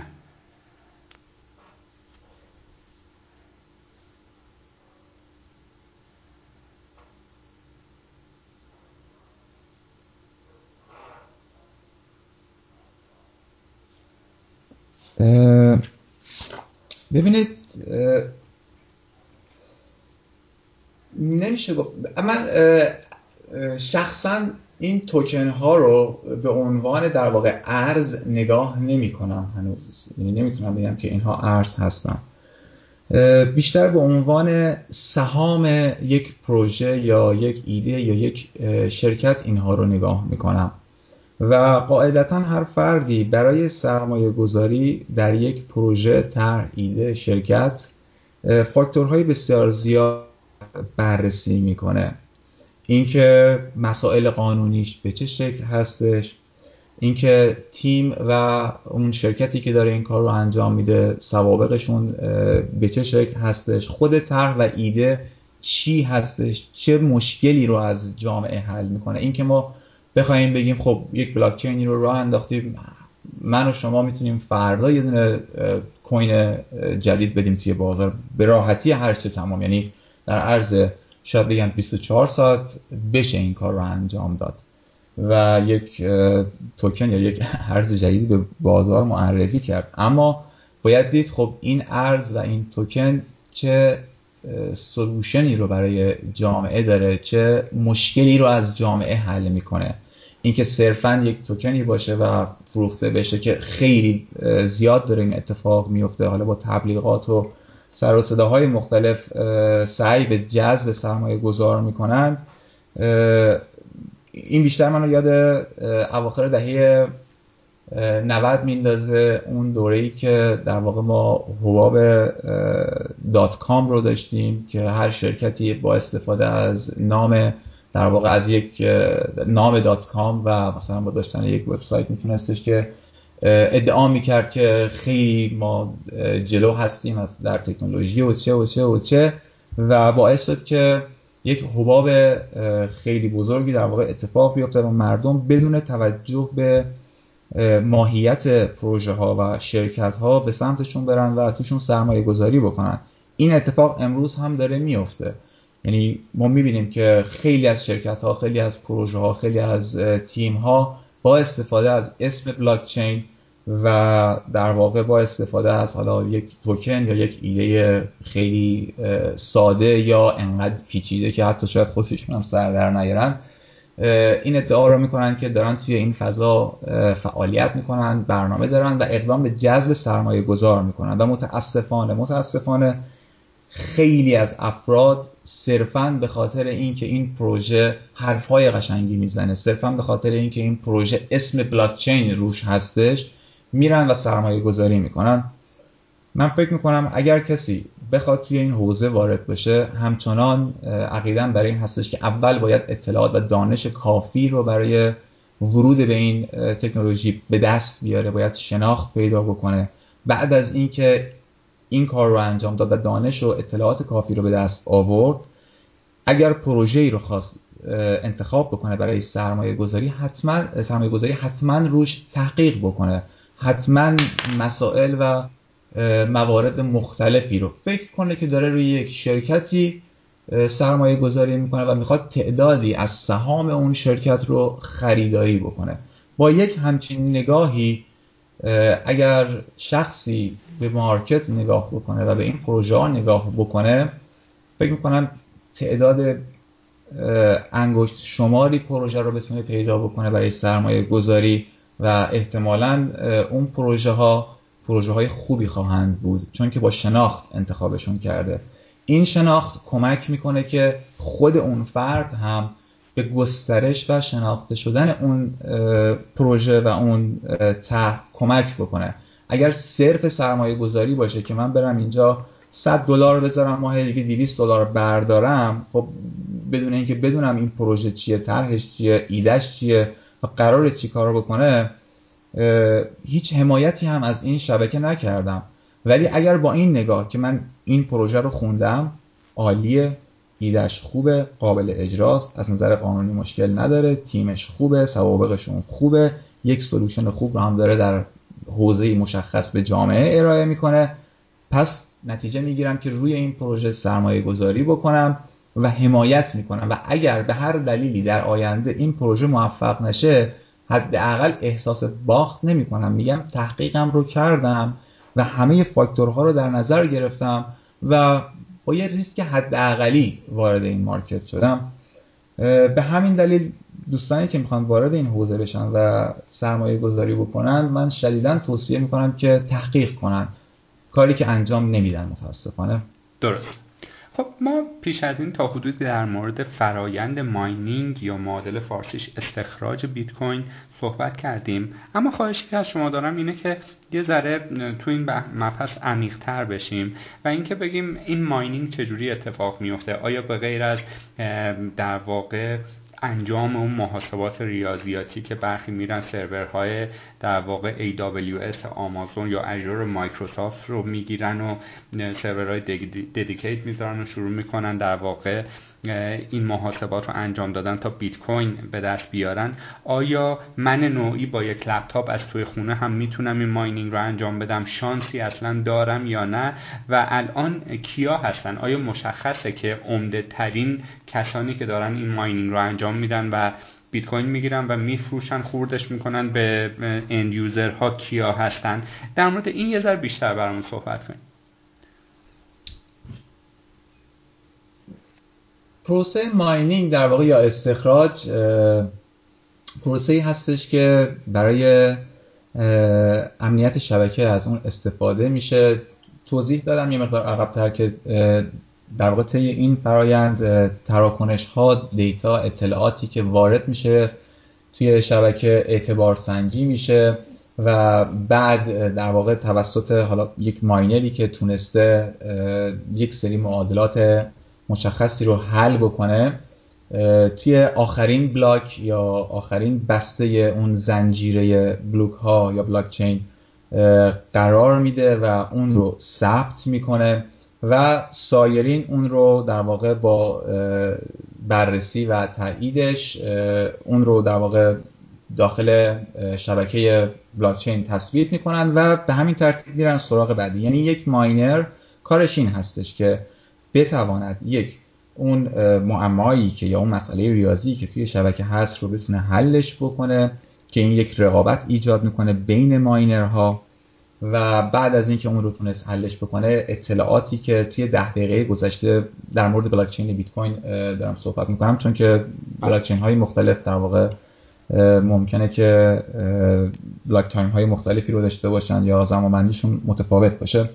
توی ده دقیقه گذشته اون اطلاعات رو در واقع جمع میکنه که داخل اون بلاک قرار بده، ثبتش کنه و دوباره سایرین تایید میکنن و دوباره میرن برای رقابت، برای بلاک بعدی، بلاک بعدی، بلاک بعدی. ماینری که این کار رو انجام میده، یعنی موفق میشه که در واقع این مسئله رو حل بکنه و اون بلاک رو ثبت بکنه، دو نوع دریافتی داره. اولین دریافتیش به اصطلاح هزینه تراکنش ها هستش. من اگر بخواهم یک مبلغ مشخصی بیت کوین رو به حساب شما انتقال بدم، فرقی هم نمیکنه، میتونه یک بیت کوین باشه، میتونه یک دهم بیت کوین باشه، میتونه باشه. بابت این تراکنش باید یک فی پرداخت بکنم که الان حدوداً بین مثلا از هشتاد سنت تا دو دلار هستش، که این خب میتونه در واقع افزایش پیدا بکنه یا کاهش پیدا بکنه. چند وقت پیش فکر می‌کنم نزدیک هفت دلار هم بودش. این ترا... این هزینه تراکنش هایی که افراد پرداخت میکنند جمع میشه و به اون ماینری که اون بلاک رو، بلاک آخر رو داره ثبت میکنه، پرداخت میشه. در کنار این موضوع، در کنار این در واقع هزینه، این کارمزد تراکنشی که اون ماینر دریافت میکنه، یک بلاک ریوارد هم میگیره، یک پاداش هم دریافت میکنه از در واقع خود شبکه بیت کوین که این کمک میکنه به روند تولید بیت کوین. یعنی اگر در ابتدای امر آید ساتوشی میومد میگفتش که خب این بیست و یک میلیون دست شماها و بیاید شروع کنید به خرید و فروش،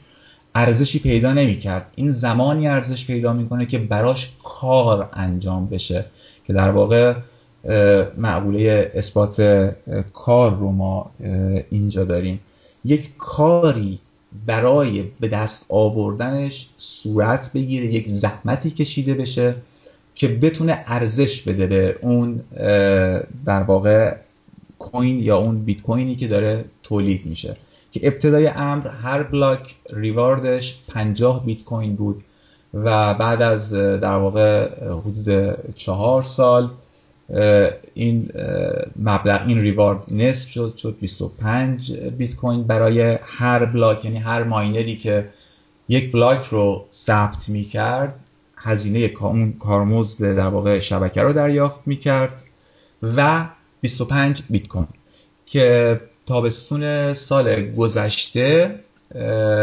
دوباره یک هالوینگ داشتیم که این این بیست و پنج شدش دوازده و نیم. یعنی امروز دوازده و نیم بیت کوین بابت هر یک بلاکی که ثبت میشه به شبکه اضافه میشه. یعنی هر ده دقیقه یک بار دوازده و نیم بیت کوین ما تولید میکنیم درست. که دوباره بعد از چهار سال این نصف میشه، به همین ترتیب ادامه پیدا میکنه تا در واقع تقریبا به سمت صفر میل میکنه. که تا اون زمان پیش بینی هستش که انقدر در واقع بیت کوین ارزشمند شده و در واقع تراکنش ها توش زیاد هستش که خود کارمزدها در واقع کارمزد تراکنش ها کافی هست برای یک ماینر. شاید اگر امروز این رو نداشتیم، خود کارمزدها مثلا شاید سه بیت کوین خیلی جذاب نبود برای یک ماینری که بخواد هزینه زیادی رو برای استخراج صرف بکنه که تنها سه بیت کوین به دست بیاره. این یک فرایند کلی بودش که در واقع توی استخراج بیت کوین داره اتفاق میفته. اما در مورد اینکه آیا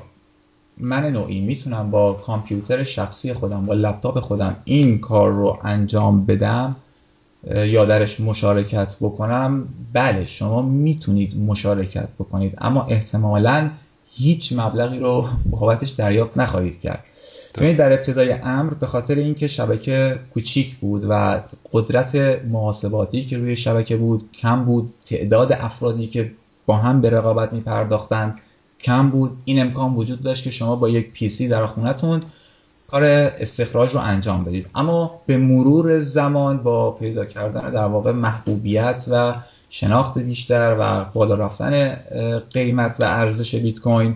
خب افراد سعی کردن که قدرت محاسباتی خودشون رو افزایش بدن و به جای اینکه بیان از سی پی یو استفاده بکنن، از جی پی یو استفاده کردن برای استخراج. خب من نوعی که با لپتاپ داشتم ماین می‌کردم، برای اینکه از این رقابت جا نمونم و بتونم در واقع مشارکتی رو داشته باشم که برام پروفیت داشته باشه، من هم سعی کردم از جی پی یو استفاده کنم. شما هم سعی کردی از جی پی یو استفاده کنید و یه مدت در واقع روی کارت‌های گرافیکی استخراج بیت کوین جواب میداد.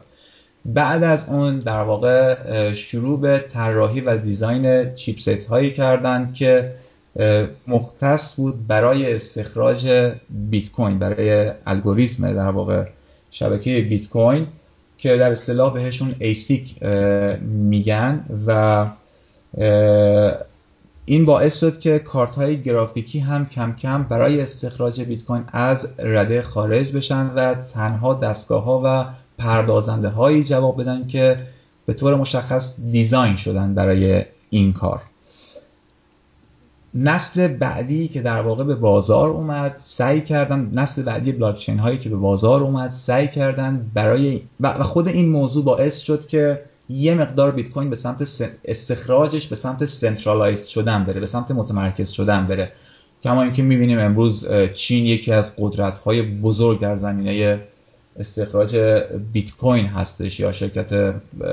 آنت ماینر مثلا حرف برای گفتن داره، یا شرکت بیتیوری که توی اروپا هستش حرف برای گفتن داره، چون این یک ضعف محسوب میشد. نسل بعدی بلاکچین ها سعی کردن این ضعف رو در واقع رفعش بکنن و اجازه طراحی در واقع این چیپست ها رو برای استخراج ندن و نهایتاً با کارت گرافیکی یا همون جی پی یو امکان استخراج داشته باشن، مثل اتریوم به طور مثال یا پاسکال یا شبکه های از این دست، که این هم در واقع باز خودش یه مقدار چون هزینه تهیه جی پی یو زیاد بود و تعداد زیادی از مردم تمایل داشتن که بتونن به راحتی با کامپیوترهای شخصی خودشون اقدام به مشارکت در این فرایند بکنند، باعث شد که برن به سمت این که محدود کنند باز و این امکان رو که با کارت گرافیکی بشه استخراج کرد رو بگیرم و بذارم و فقط با سی پی یو در واقع بشه در واقع این پروسه رو انجام داد. یک سری از پروژه‌ها هستن که فعلا هنوز در واقع روی سی پی یو هم امکان پذیر هست ماینینگشون، اما اینکه چقدر سوده باشه یا اینکه چقدر از نظر اقتصادی به صرفه باشه این کار رو بخواین انجام بدین، این یه مقدار جای بررسی داره که خب خود اون پروژه چی هست، ارزش اون در واقع توکن یا اون سهامی که اون پروژه به شما پرداخت میکنه الان چقدر هست، آیا جای رشد داره در آینده یا اینکه نه جای رشد نداره و این در واقع خیلی منطقی نیست برای ورود بهش. یعنی تمام این مسائل باید در نظر گرفته بشه که ما بدونیم آیا با این سیستم مشخص، حالا کارت گرافیکی، سی پی یو، ایسیک یا هر چیز دیگه‌ای که هستش، آیا به صرفه هست وارد این بخش بشیم یا نه. بله، ما اگر بخوایم به صورت خیلی ساده توضیح بدیم که فرایند ماینینگ چجوری انجام میده، اینه که انجام میشه اینه که یک سیستم میتونه یک معادله ریاضی رو حل بکنه. خب حالا هرچی در واقع توان این سیستم بالاتر باشه، توان محاسباتیش قوی تر باشه، سریعتر میتونه در واقع این فرایند رو انجام بده. چندی پیش، البته قطعی نبود ولی بیشتر در حد فرضیه بود، که گفتن با ورود کامپیوترهای کوانتومی که اصلا ساختار و نحوه کارکردشون با کامپیوترهای باینری من و شما فرق داره به بازار، بیت کوین میتونه به نوعی نابود بشه، چون که در کسری از ثانیه میتونه محاسبات انجام بشه و دیگه اون اونقدری که الان این محاسبات انرژی و ریسورس و منابع و هزینه میبره نخواهد برد و به تبع خب وقتی کار زیادی روش انجام نشه ارزشش میاد پایین. چنین چیزی صحت داره یا نه؟ و این رو هم ما در نظر داشته باشیم که الان کامپیوتر کوانتومی وارد بازار نشده و غول‌های فناوری دنیا مثل آی بی ام و گوگل و مایکروسافت و غیره فقط توی لب یا لابراتواراشون دارن این رو پیاده سازی میکنن و هنوز با چالش‌هایی مواجهن که نتونستن این رو به صورت تجاری به بازار عرضه کنن. از نظر تئوری خب بله ممکنه که شدنی باشه، اما همونطور که خود جنابعالی هم اشاره کردی هنوز زمانی باقی هست، زمان زیادی شاید باقی هستش که به شکل تجاری بخوان در واقع این محصول رو به بازار عرضه بکنن و یا حتی در واقع به صورت خصوصی بخوان ازش بهره برداری بکنن. و از طرفی هم این رو باید در نظر گرفت که در این بازه زمانی شبکه و تکنولوژی، شبکه بلاکچین بیت کوین و خود این تکنولوژی هم در حال رشد و گسترش هستش که این باعث میشه که به این فکر بکنیم خب خیلی هم شاید عقب نمونه، اما اینکه بگیم محاله، من نمیتونم همچین حرفی رو بزنم که محاله که این اتفاق نیفته، کامپیوترهای در واقع قوی‌تر با سرعت محاسباتی بالاتر نیان و نتونن تأثیر بذارن روی شبکه بیت کوین، رو من نمیتونم بگم محاله، اما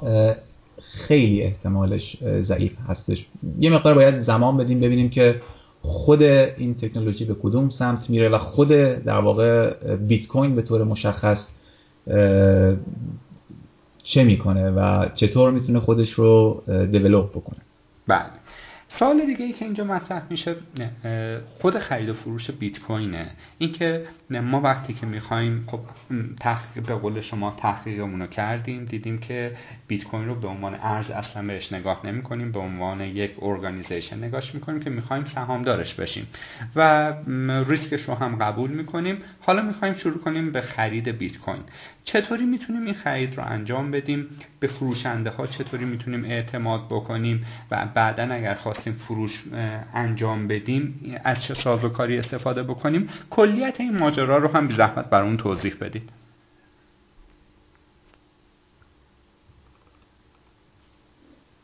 عرضم به حضورتون که برای خرید بیت کوین بعد از تمامی اون فرآیندها یاد گرفتن و تشکیل در واقع ایجاد یک کیف پول و و نگه داشتن امن و ذخیره کردن پرایوت کی و در واقع یا اون پسفریز هایی که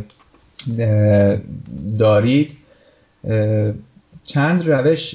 وجود داره. اول بستگی به این داره که کجا، در کدوم نقطه از کره زمین، یعنی اگر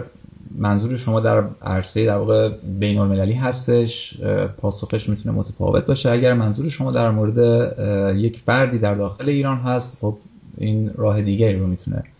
داشته باشه. اما به صورت کلی بهترین جایی که در واقع بشه بیت کوین رو خریداری کرد شاید صرافی ها یا پلتفرم های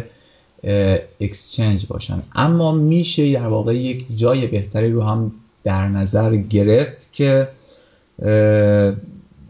هنوز شاید به اون شکل نتونیم از جای خوا... از یک وبسایت یا یک شرکت خاصی نام ببریم که جلوتر بهش اشاره خواهم کرد چه راهی میتونه وجود داشته باشه. اما راه معمولی که مردم انتخاب میکنن برای خریدن بیت کوین، خب میرن میگردن و یک صرافی یا یک اکسچنج رو پیدا میکنن، معمولا صرافی یا اکسچنجی که از درگاه‌های پرداخت ارزهای محلی استفاده بکنه. مثلا در هلند من اگر بخوام خرید بکنم بیت کوین رو، میرم میگردم صرافی‌های معتبری که وجود دارند و ثبت شدن، حالا به لحاظ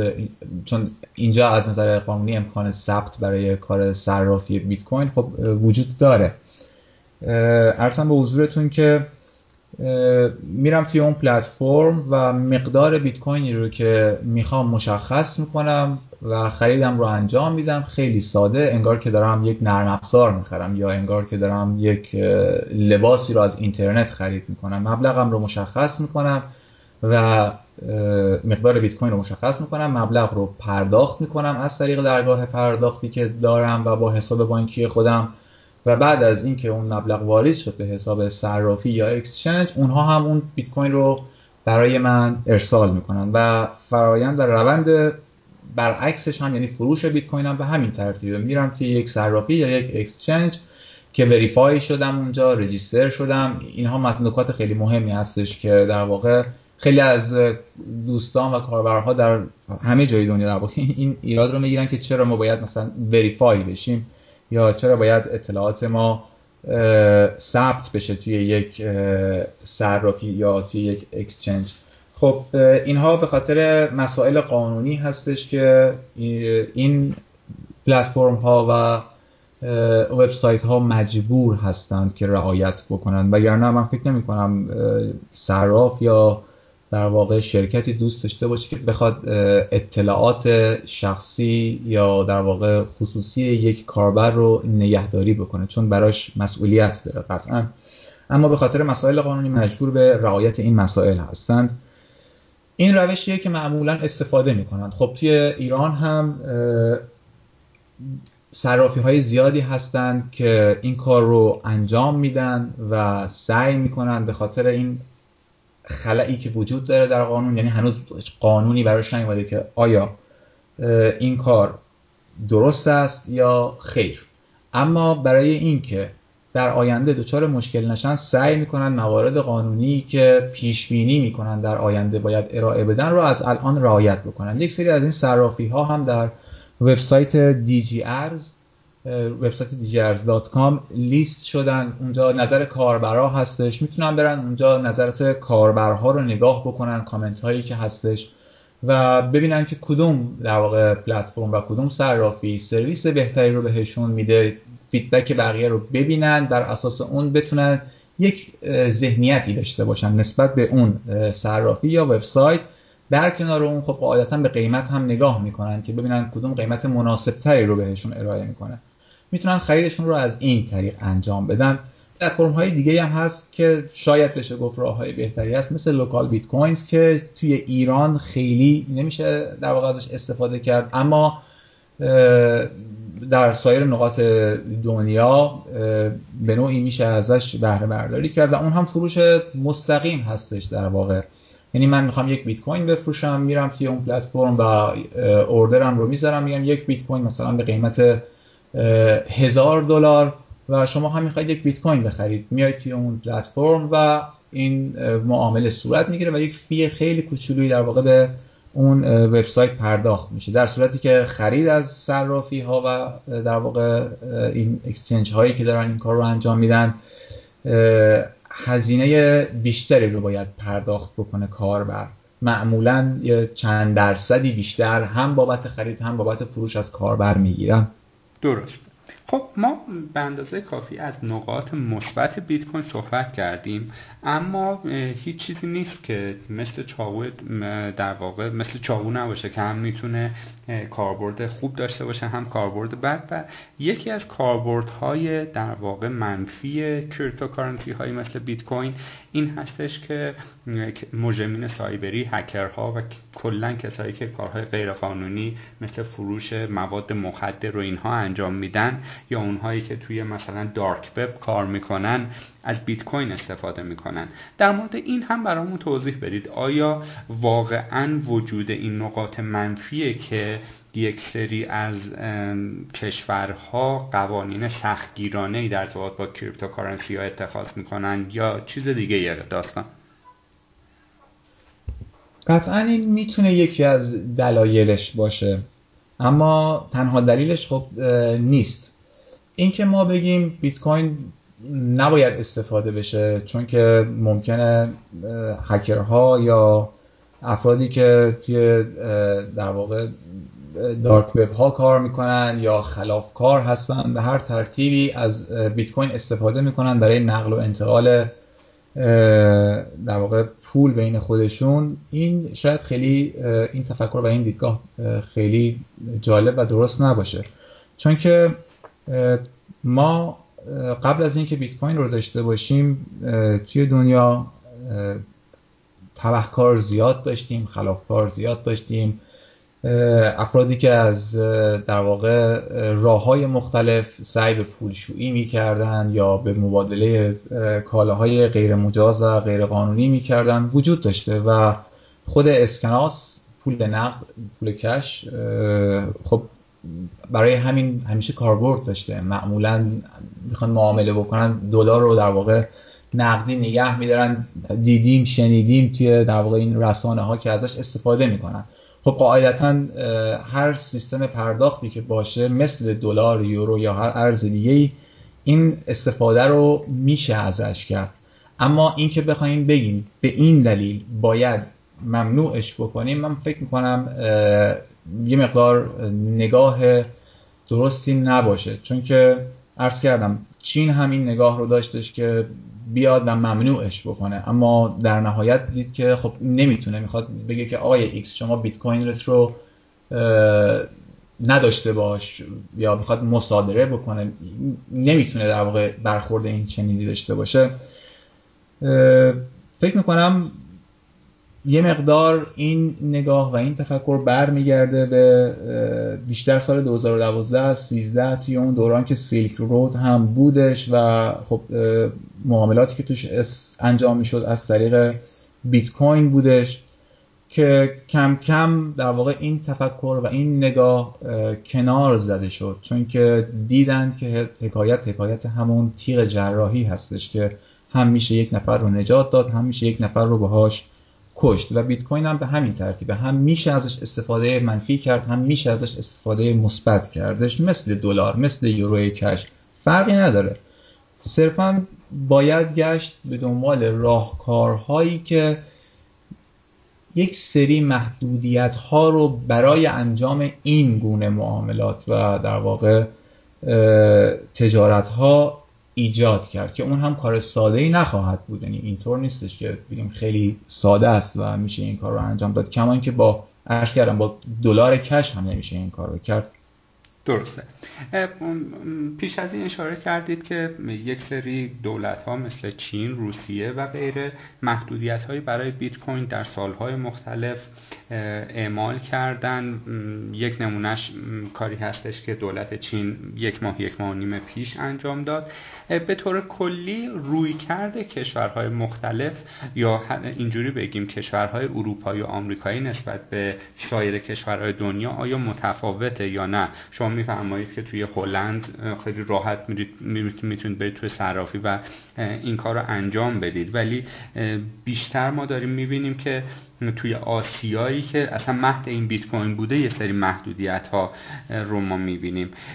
به طور کلی دیدگاه دولت های مختلف در ارتباط با بیت کوین و به طور کلی کریپتوکارنسی ها چیه؟ اگر که ایران رو هم جز اونها بیاریم بد نیست در مورد این هم یک گپی بزنیم، و اینکه آیا فرض رو هم بر این بگذاریم که دولت‌ها بیان این رو غیرقانونی اعلام بکنن، مگر میتونن جلوی من نوعی که با تور به شبکه اینترنت وصل میشن و شروع میکنن تراکنش انجام دادن اون رو چطوری میخوان رصد بکنن، اگر فرض هم بکنیم که غیرقانونی بشه این چیز؟ عرضم به حضورت که ببین دولت‌ها خب تعابیر و نگاه‌های متفاوتی دارن نسبت به این تکنولوژی و این رمز ارزها. قاعدتاً هر دولتی با توجه به شرایط و زیرساختارها و نیازهای خودش به این تکنولوژی نگاه میکنه و اون رو بررسی میکنه و قاعدتاً با توجه به این نیازها و زیرساختارهای خودش و جامعه سعی میکنه که از این تکنولوژی به بهترین شکل ممکن استفاده بکنه. من فکر میکنم که ایران هم از این قاعده مستثنا نیست و من فکر میکنم با توجه به زیرساختارها، نیاز و شرایط خودش این تکنولوژی رو بررسی میکنه و در صورت امکان بهره برداری در راستای منافع ملی و جامعه حتما از اون استفاده خواهد کرد. اینکه فرمودید دولت ها میان یا قبلا یا الان یا در آینده ممنوع اعلام بکنن، چطور میخواهند باهاش مقابله بکنن، نمیگم نشدنی است اما کار ساده ای نیست و برای همین هم خیلی از کشورها و دولت‌ها در نقاط مختلف دنیا به جای اینکه برخورد مستقیم داشته باشن و بخواهن در واقع بگن که ممنوع هست، چون تجربه نشون داده که این صرفاً بازار سیاه ایجاد میکنه، به جای اینکه این کار رو انجام بدن سعی میکنن که بررسیش بکنن و راهکارهایی رو پیدا بکنن برای اینکه بتونن از یک سری گلوگاه‌های خاص استفاده بکنن و حداقل یک اشرافی رو روی این روند داشته باشن. به طور مثال اگر من بخوام از یک فروشگاهی بیام توی وبسایت شما و یک خریدی رو انجام بدم، اون هم با بیت کوین، اگر این مسئله قانونی باشه و در واقع تحت نظارت باشه و یک حداقل‌های یک چارچوبی براش تعریف شده باشه، قاعدتاً خب شما مشتری خودتون رو میشناسی و این کمک میکنه که یه مقداری در واقع این نظارت وجود داشته باشه. این که بخوایم بگیم چطور میشه نظارت صد درصدی داشت یا چطور میشه کنترل داشت، این یک مقوله بسیار در واقع مفصل و پیچیده هستش که شاید تو این وقت کوتاه نتونیم خیلی بهش بپردازیم، اما در نهایت همچنان فکر میکنم که هر کشوری و هر دولتی با توجه به نیازها و زیرساختارهای خودش سعی میکنه که از این تکنولوژی بهره برداری بکنه. بله خب آقای جلیلوند عزیز، ما در ارتباط با فناوری اینفراستراکچر بیت کوین و بقیه کریپتوکارنسی ها که همون بلاکچین باشه صحبت کردیم. شاخصترین محصول بلاکچین که بیت کوین باشه هم در حد توانمون یا سوالاتی که مطرح شده بود در موردش گپ زدیم. چیزی که این وسط جاش خالی هستش رقبای بیت کوین هست که حالا شاخصترینش اتریومه. میتونم خواهش کنم در ارتباط با اینها هم صحبت بکنید و یک معرفی کوتاه از حالا اون پنج تا کریپتوکارنسی شاخص دیگه به غیر از بیت کوین، شش تا ده تا اول، یک صحبتی در مورد اونها بکنید و اگر هم بتونیم یک مقایسه ملموسی بینشون داشته باشیم خب خیلی خوبه. مثلا در ارتباط با اتریوم ما میگیم که این یک در واقع کانترکت یا قرارداد رمزنگاری شده است که به مراتب دست اونهایی که میخوان از این فناوری رو استفاده بکنن رو بازتر میگذاره، دیگه صرفا یک ارز نیست. حالا اگر من اشتباه میکنم لطفا تصحیحم بکنید. به طور کلی یک مقایسه در ارتباط با بیت کوین و سایر کریپتوکارنسی ها و رقباش برامون در واقع در موردش صحبت کن. من نمیتونم اسم رقابت رو در واقع بذارم، چون هر پروژه‌ای، هر ایده‌ای و هر بلاکچینی میتونه کاربرد و هدف خاص خودش رو داشته باشه و میتونه کاملا متفاوت باشه از سایر بلاکچین ها و در واقع ایده ها و طرح‌هایی که توی این حوزه وجود داره. قاعدتاً شاید این ذهنیت وجود داشته باشه که خب بیت کوین بزرگترین ارز یا محبوبترین یا گران قیمتترین هستش، در آینده چه کسی میتونه یا چه پروژه‌ای یا چه در واقع بلاکچینی میتونه بیاد و جایگزین بیت کوین بشه و محبوبیت بیشتری رو داشته باشه. این شاید هنوز خیلی قابل پیش بینی نباشه که اصلا آیا همچین چیزی اتفاق خواهد افتاد یا خیر. اما هر چقدر شناخت نسبت به این تکنولوژی و جنبه‌های مختلف اون بیشتر میشه، ما در واقع ذهن‌های خلاق بیشتری رو می‌بینیم که ایده‌های بهتر و در واقع طرح‌های بهتری رو ارائه می‌کنن. خب زمانی که اتریوم معرفی شد، واقعاً من خودم اولین باری که شروع کردم به خوندن در موردش خب خیلی هیجان زده بودم که واقعاً ایده بسیار بسیار خوبی بود. اما امروز می‌بینیم که خب اتریوم حالا خودش روند رشد و توسعه هم خیلی اهمیت داره. می‌بینیم که خود اتریوم در طول این مسیر دچار چالش‌های بسیار زیادی شده و فورک شد، متهم هستش به سنترالایز بودن، اینکه تیم مرکزی و تیم کورشون تاثیرگذار هست روی خود اتریوم و هزار یک مسئله و داستان دیگه، اینکه آی سی او های مختلفی اومدن سرمایه گذاری کردن روی اتریوم و جذب سرمایه کردن. هر کدوم از اینها اگر با شکست مواجه بشه میتونه تأثیر بسزایی روی آینده این ارز داشته باشه. اما از اون طرف میبینیم خب خود این ایده و مثل خود بیت کوین که اومد و از خود بلاکچین بعدها استفاده های بسیار بیشتری شد، ایده های بهتری در واقع به دنیا معرفی شد، اتریوم هم به همین ترتیب. بعد از اتریوم پروژه های خیلی خوب و شاید بشه گفت روشنتری رو ما شاهدش بودیم که اومدن و دارن فعالیت میکنن که بتونن در آینده کمک کنن به خود بیت کوین. پروژه‌ای مثل روت استاک یا که با آر اس کی در واقع شناخته میشه، یا پروژه‌ای مثل کوانتوم که در واقع جدیداً لانچ شده و پروژه خیلی خوبی هستش، جای فکر داره واقعا. پروژه‌های دیگه‌ای هستن که شاید حالا خیلی راحت نیستم برای اسم بردن از خیلی از پروژه ها که بخوام بگم این پروژه اون پروژه یا این پروژه، اما پروژه های مطرحی هستند که توی همین فضا هم دارن کار میکنن و ممکنه که بتونن در آینده جایگاه بهتری رو از پروژه‌ای مثل اتریوم یا حتی خود بیت کوین داشته باشن، این رو باید توی پویایی اون شبکه، توی در واقع حمایتی که از جامعه داره دریافت میکنه و روی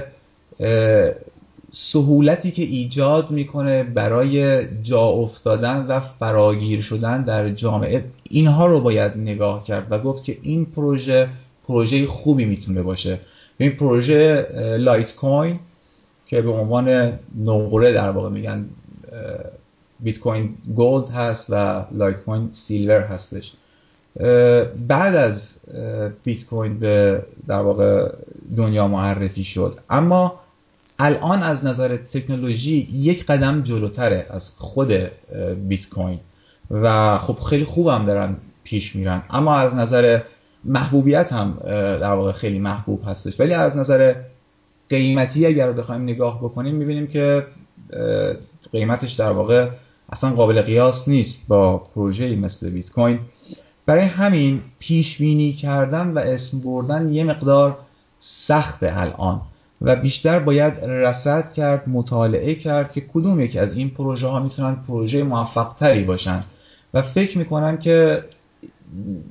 راحت نیست بگیم اینها با هم رقیب هستن، چون خیلی از کارهایی که انجام میدن و سلوشن هایی که دارن متفاوت هستش و کاربرد هاشون متفاوته و بیشتر باید به خود ایده و کامیونیتی و تیم و پویایی اون کوین نگاه کرد. درسته. خب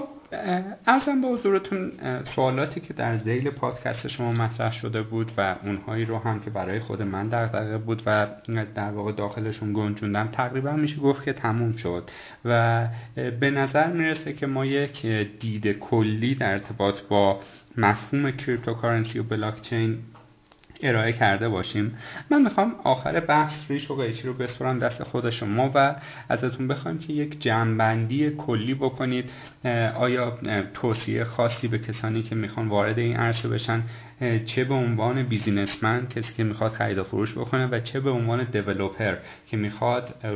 با فناوری بلاکچین محصول تولید بکنه و به طور کلی اینکه آینده این کانسپت به چه شکل هست و چه کار بکنیم که از قافله دنیا عقب نمونیم و مباحثی از این دست رو میخوام یک جمع‌بندی بکنید و تقریبا بیش از این هم ما تایم شما رو نگیریم و خداحافظی کنیم. مرسی، ممنون بهزاد جان. ببینید شاید بهترین چیزی که بتونم بگم یا شاید واقعا اون حرفی که دوست داشته باشم بزنم این هستش که برای ورود به این عرصه باید اول شناخت نسبت بهش پیدا بکنیم، کاری که ما چهار ساله بیش از چهار ساله که داریم سعی میکنیم در کوین ایران انجام بدیم. تمامی بچه هایی که دارن زحمت میکشن طی تمام این سالها و خب به هر حال این تیم با یک نفر شروع شده ولی با تعداد بسیار زیادی از دوستای عزیز و همکارای عزیز داره پیش میره و روز به روز در حال گسترش هستش. خود ماها سعی کردیم وارد بخش تجاری نشیم روی در واقع این حوزه، به خصوص در داخل ایران، چون که اعتقادمون بر این هستش که باید اول دانشش انتقال پیدا بکنه، اول باید شناخت نسبت بهش پیدا بکنیم و تمام هدفمون هم همین بوده که بتونیم این اطلاعات و این دانش رو انتقال بدیم تا با شناخت بهتر از خود تکنولوژی و کاربردها و بهره برداری هایی که میشه از اون در آینده کرد بتونیم به بهترین شکل ممکن ازش استفاده بکنیم. اما از اون طرف خب شاهد این هستیم که خیلی ها سعی میکنن که از این فضا، این برای ایران نیست، برای همه دنیا هستش، سعی میکنن از این فضا و عدم شناخت و آگاهی عموم سوء استفاده بکنن برای اینکه بتونن در واقع منافع شخصی خودشون رو تامین بکنن. لذا شناخت این تکنولوژی، جنبه‌های مختلف اون و بررسی کردنش، تحقیق کردن در موردش میتونه دیدگاه خوبی رو به افراد بده. این که ما امروز میبینیم قیمت بیت کوین پنج هزار و دویست و چهل و یک دلار، این فاصله که با شما داشتم صحبت میکردم تقریبا میشه گفت سی دلار اومد روی قیمت بیت کوین. این که میبینیم این رشد رو داره نباید ما رو دوچاره هیجان بکنه و احساس کنیم که از این قطار در حال حرکت جا موندیم. شاید اگر همینطوری بی‌محابا و بدون تحقیق بخوایم بریم و بهش بپیوندیم در نهایت منجر به ضرر بشه. شاید کلمه شاید هم حتی براش نباید بذاریم، قطعاً میتونه اینطوری باشه، نه تنها در مورد این تکنولوژی بلکه در مورد هر حوزه و هر صنعت دیگری همین به همین ترتیبه. دیدگاهی که وجود داره این هستش که خب یک پولی توی دنیا هست، خیلی‌ها بیشتر من رو یاد در واقع گولد راش میندازه، اون دوره‌ای که خب همه هیجان داشتن و میرفتن میدویدن دنبال این که بتونن معادن طلا پیدا بکنن، طلا استخراج کنن و محدودیت وجود داشتش. خب در واقع مقدار طلا در دنیا محدود هستش و چه و چه و چه که این موضوع خب خیلی بی‌شباهت نیست به بیت کوین. اما یک تفاوت عمده‌ای که داره، ما داریم در مورد یک تکنولوژی صحبت می‌کنیم و قطعاً ورود به این مارکت نیاز به دانش داره. خیلی از عزیزان خودشون امکان تحقیق یا در واقع شرایطش رو ندارن که بخوان برن و ریز بشن توی این حوزه. من پیشنهاد می‌کنم که این دوستانی که امکانش رو ندارن به هر دلیلی یه مقدار صبر کنن و زمان بیشتری رو اختصاص بدن که بتونن حداقل‌ها رو یاد بگیرن. برای این کار هم الان خب پلتفرم ها و در واقع وبسایت های زیادی هستش، به خصوص به حالا به طور مشخص به زبان فارسی روی خود سایت کوین ایران بالای در واقع هزاران مقاله و مطلب و خبر وجود داره که مطالعه اینها میتونه کمک بکنه به افراد و بابتش هم هیچ پولی قرار نیست پرداخت بکنن.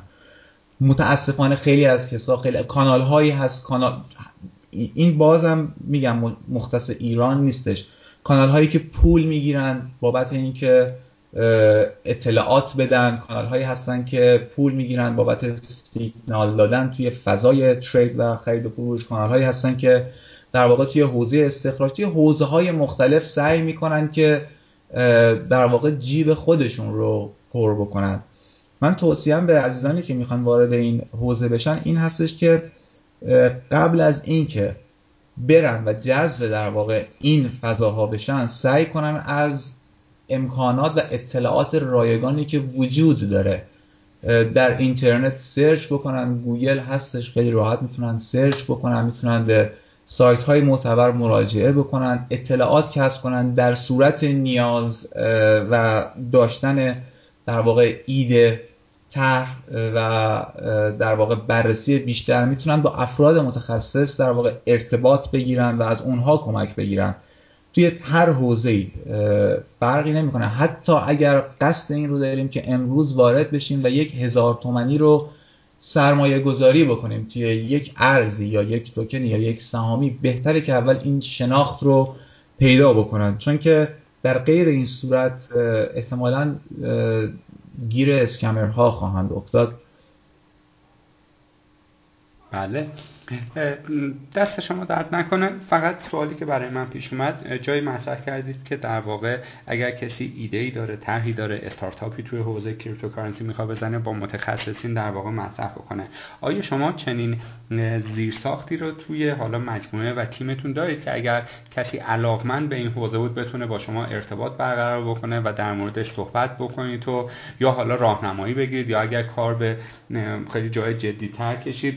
مشارکتی صورت بگیره اون ایده رو پیاده سازی بکنید؟ این کاری هستش که در واقع در عرصه بین‌المللی خب ما سال‌هاست فعال هستیم و داریم انجام میدیم. با پروژه‌های مختلفی هم فکری داشتیم، همکاری داشتیم، حتی در داخل ایران، و دوستانی که در واقع در ارتباط هستن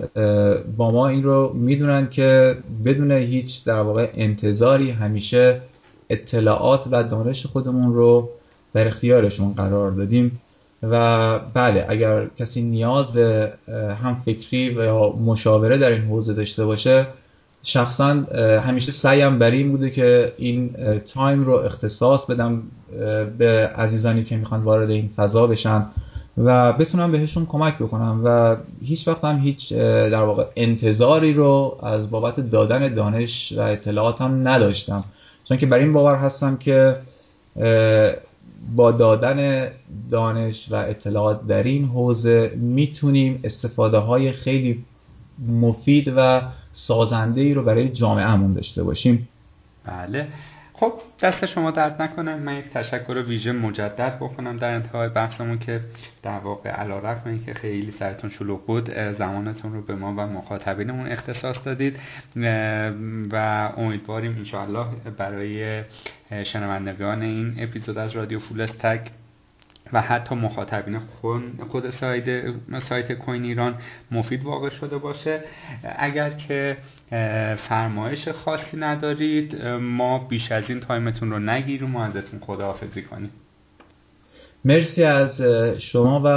همه دوستانتون در سکان آکادمی. مرسی از همه شنونده ها که تایم گذاشتن و این در واقع پادکست رو گوش دادن تا به انتها. امیدوارم که اطلاعاتی که دادم مفید بوده باشه و بتونه بهشون کمک بکنه که یک شناخت حداقلی رو داشته باشن.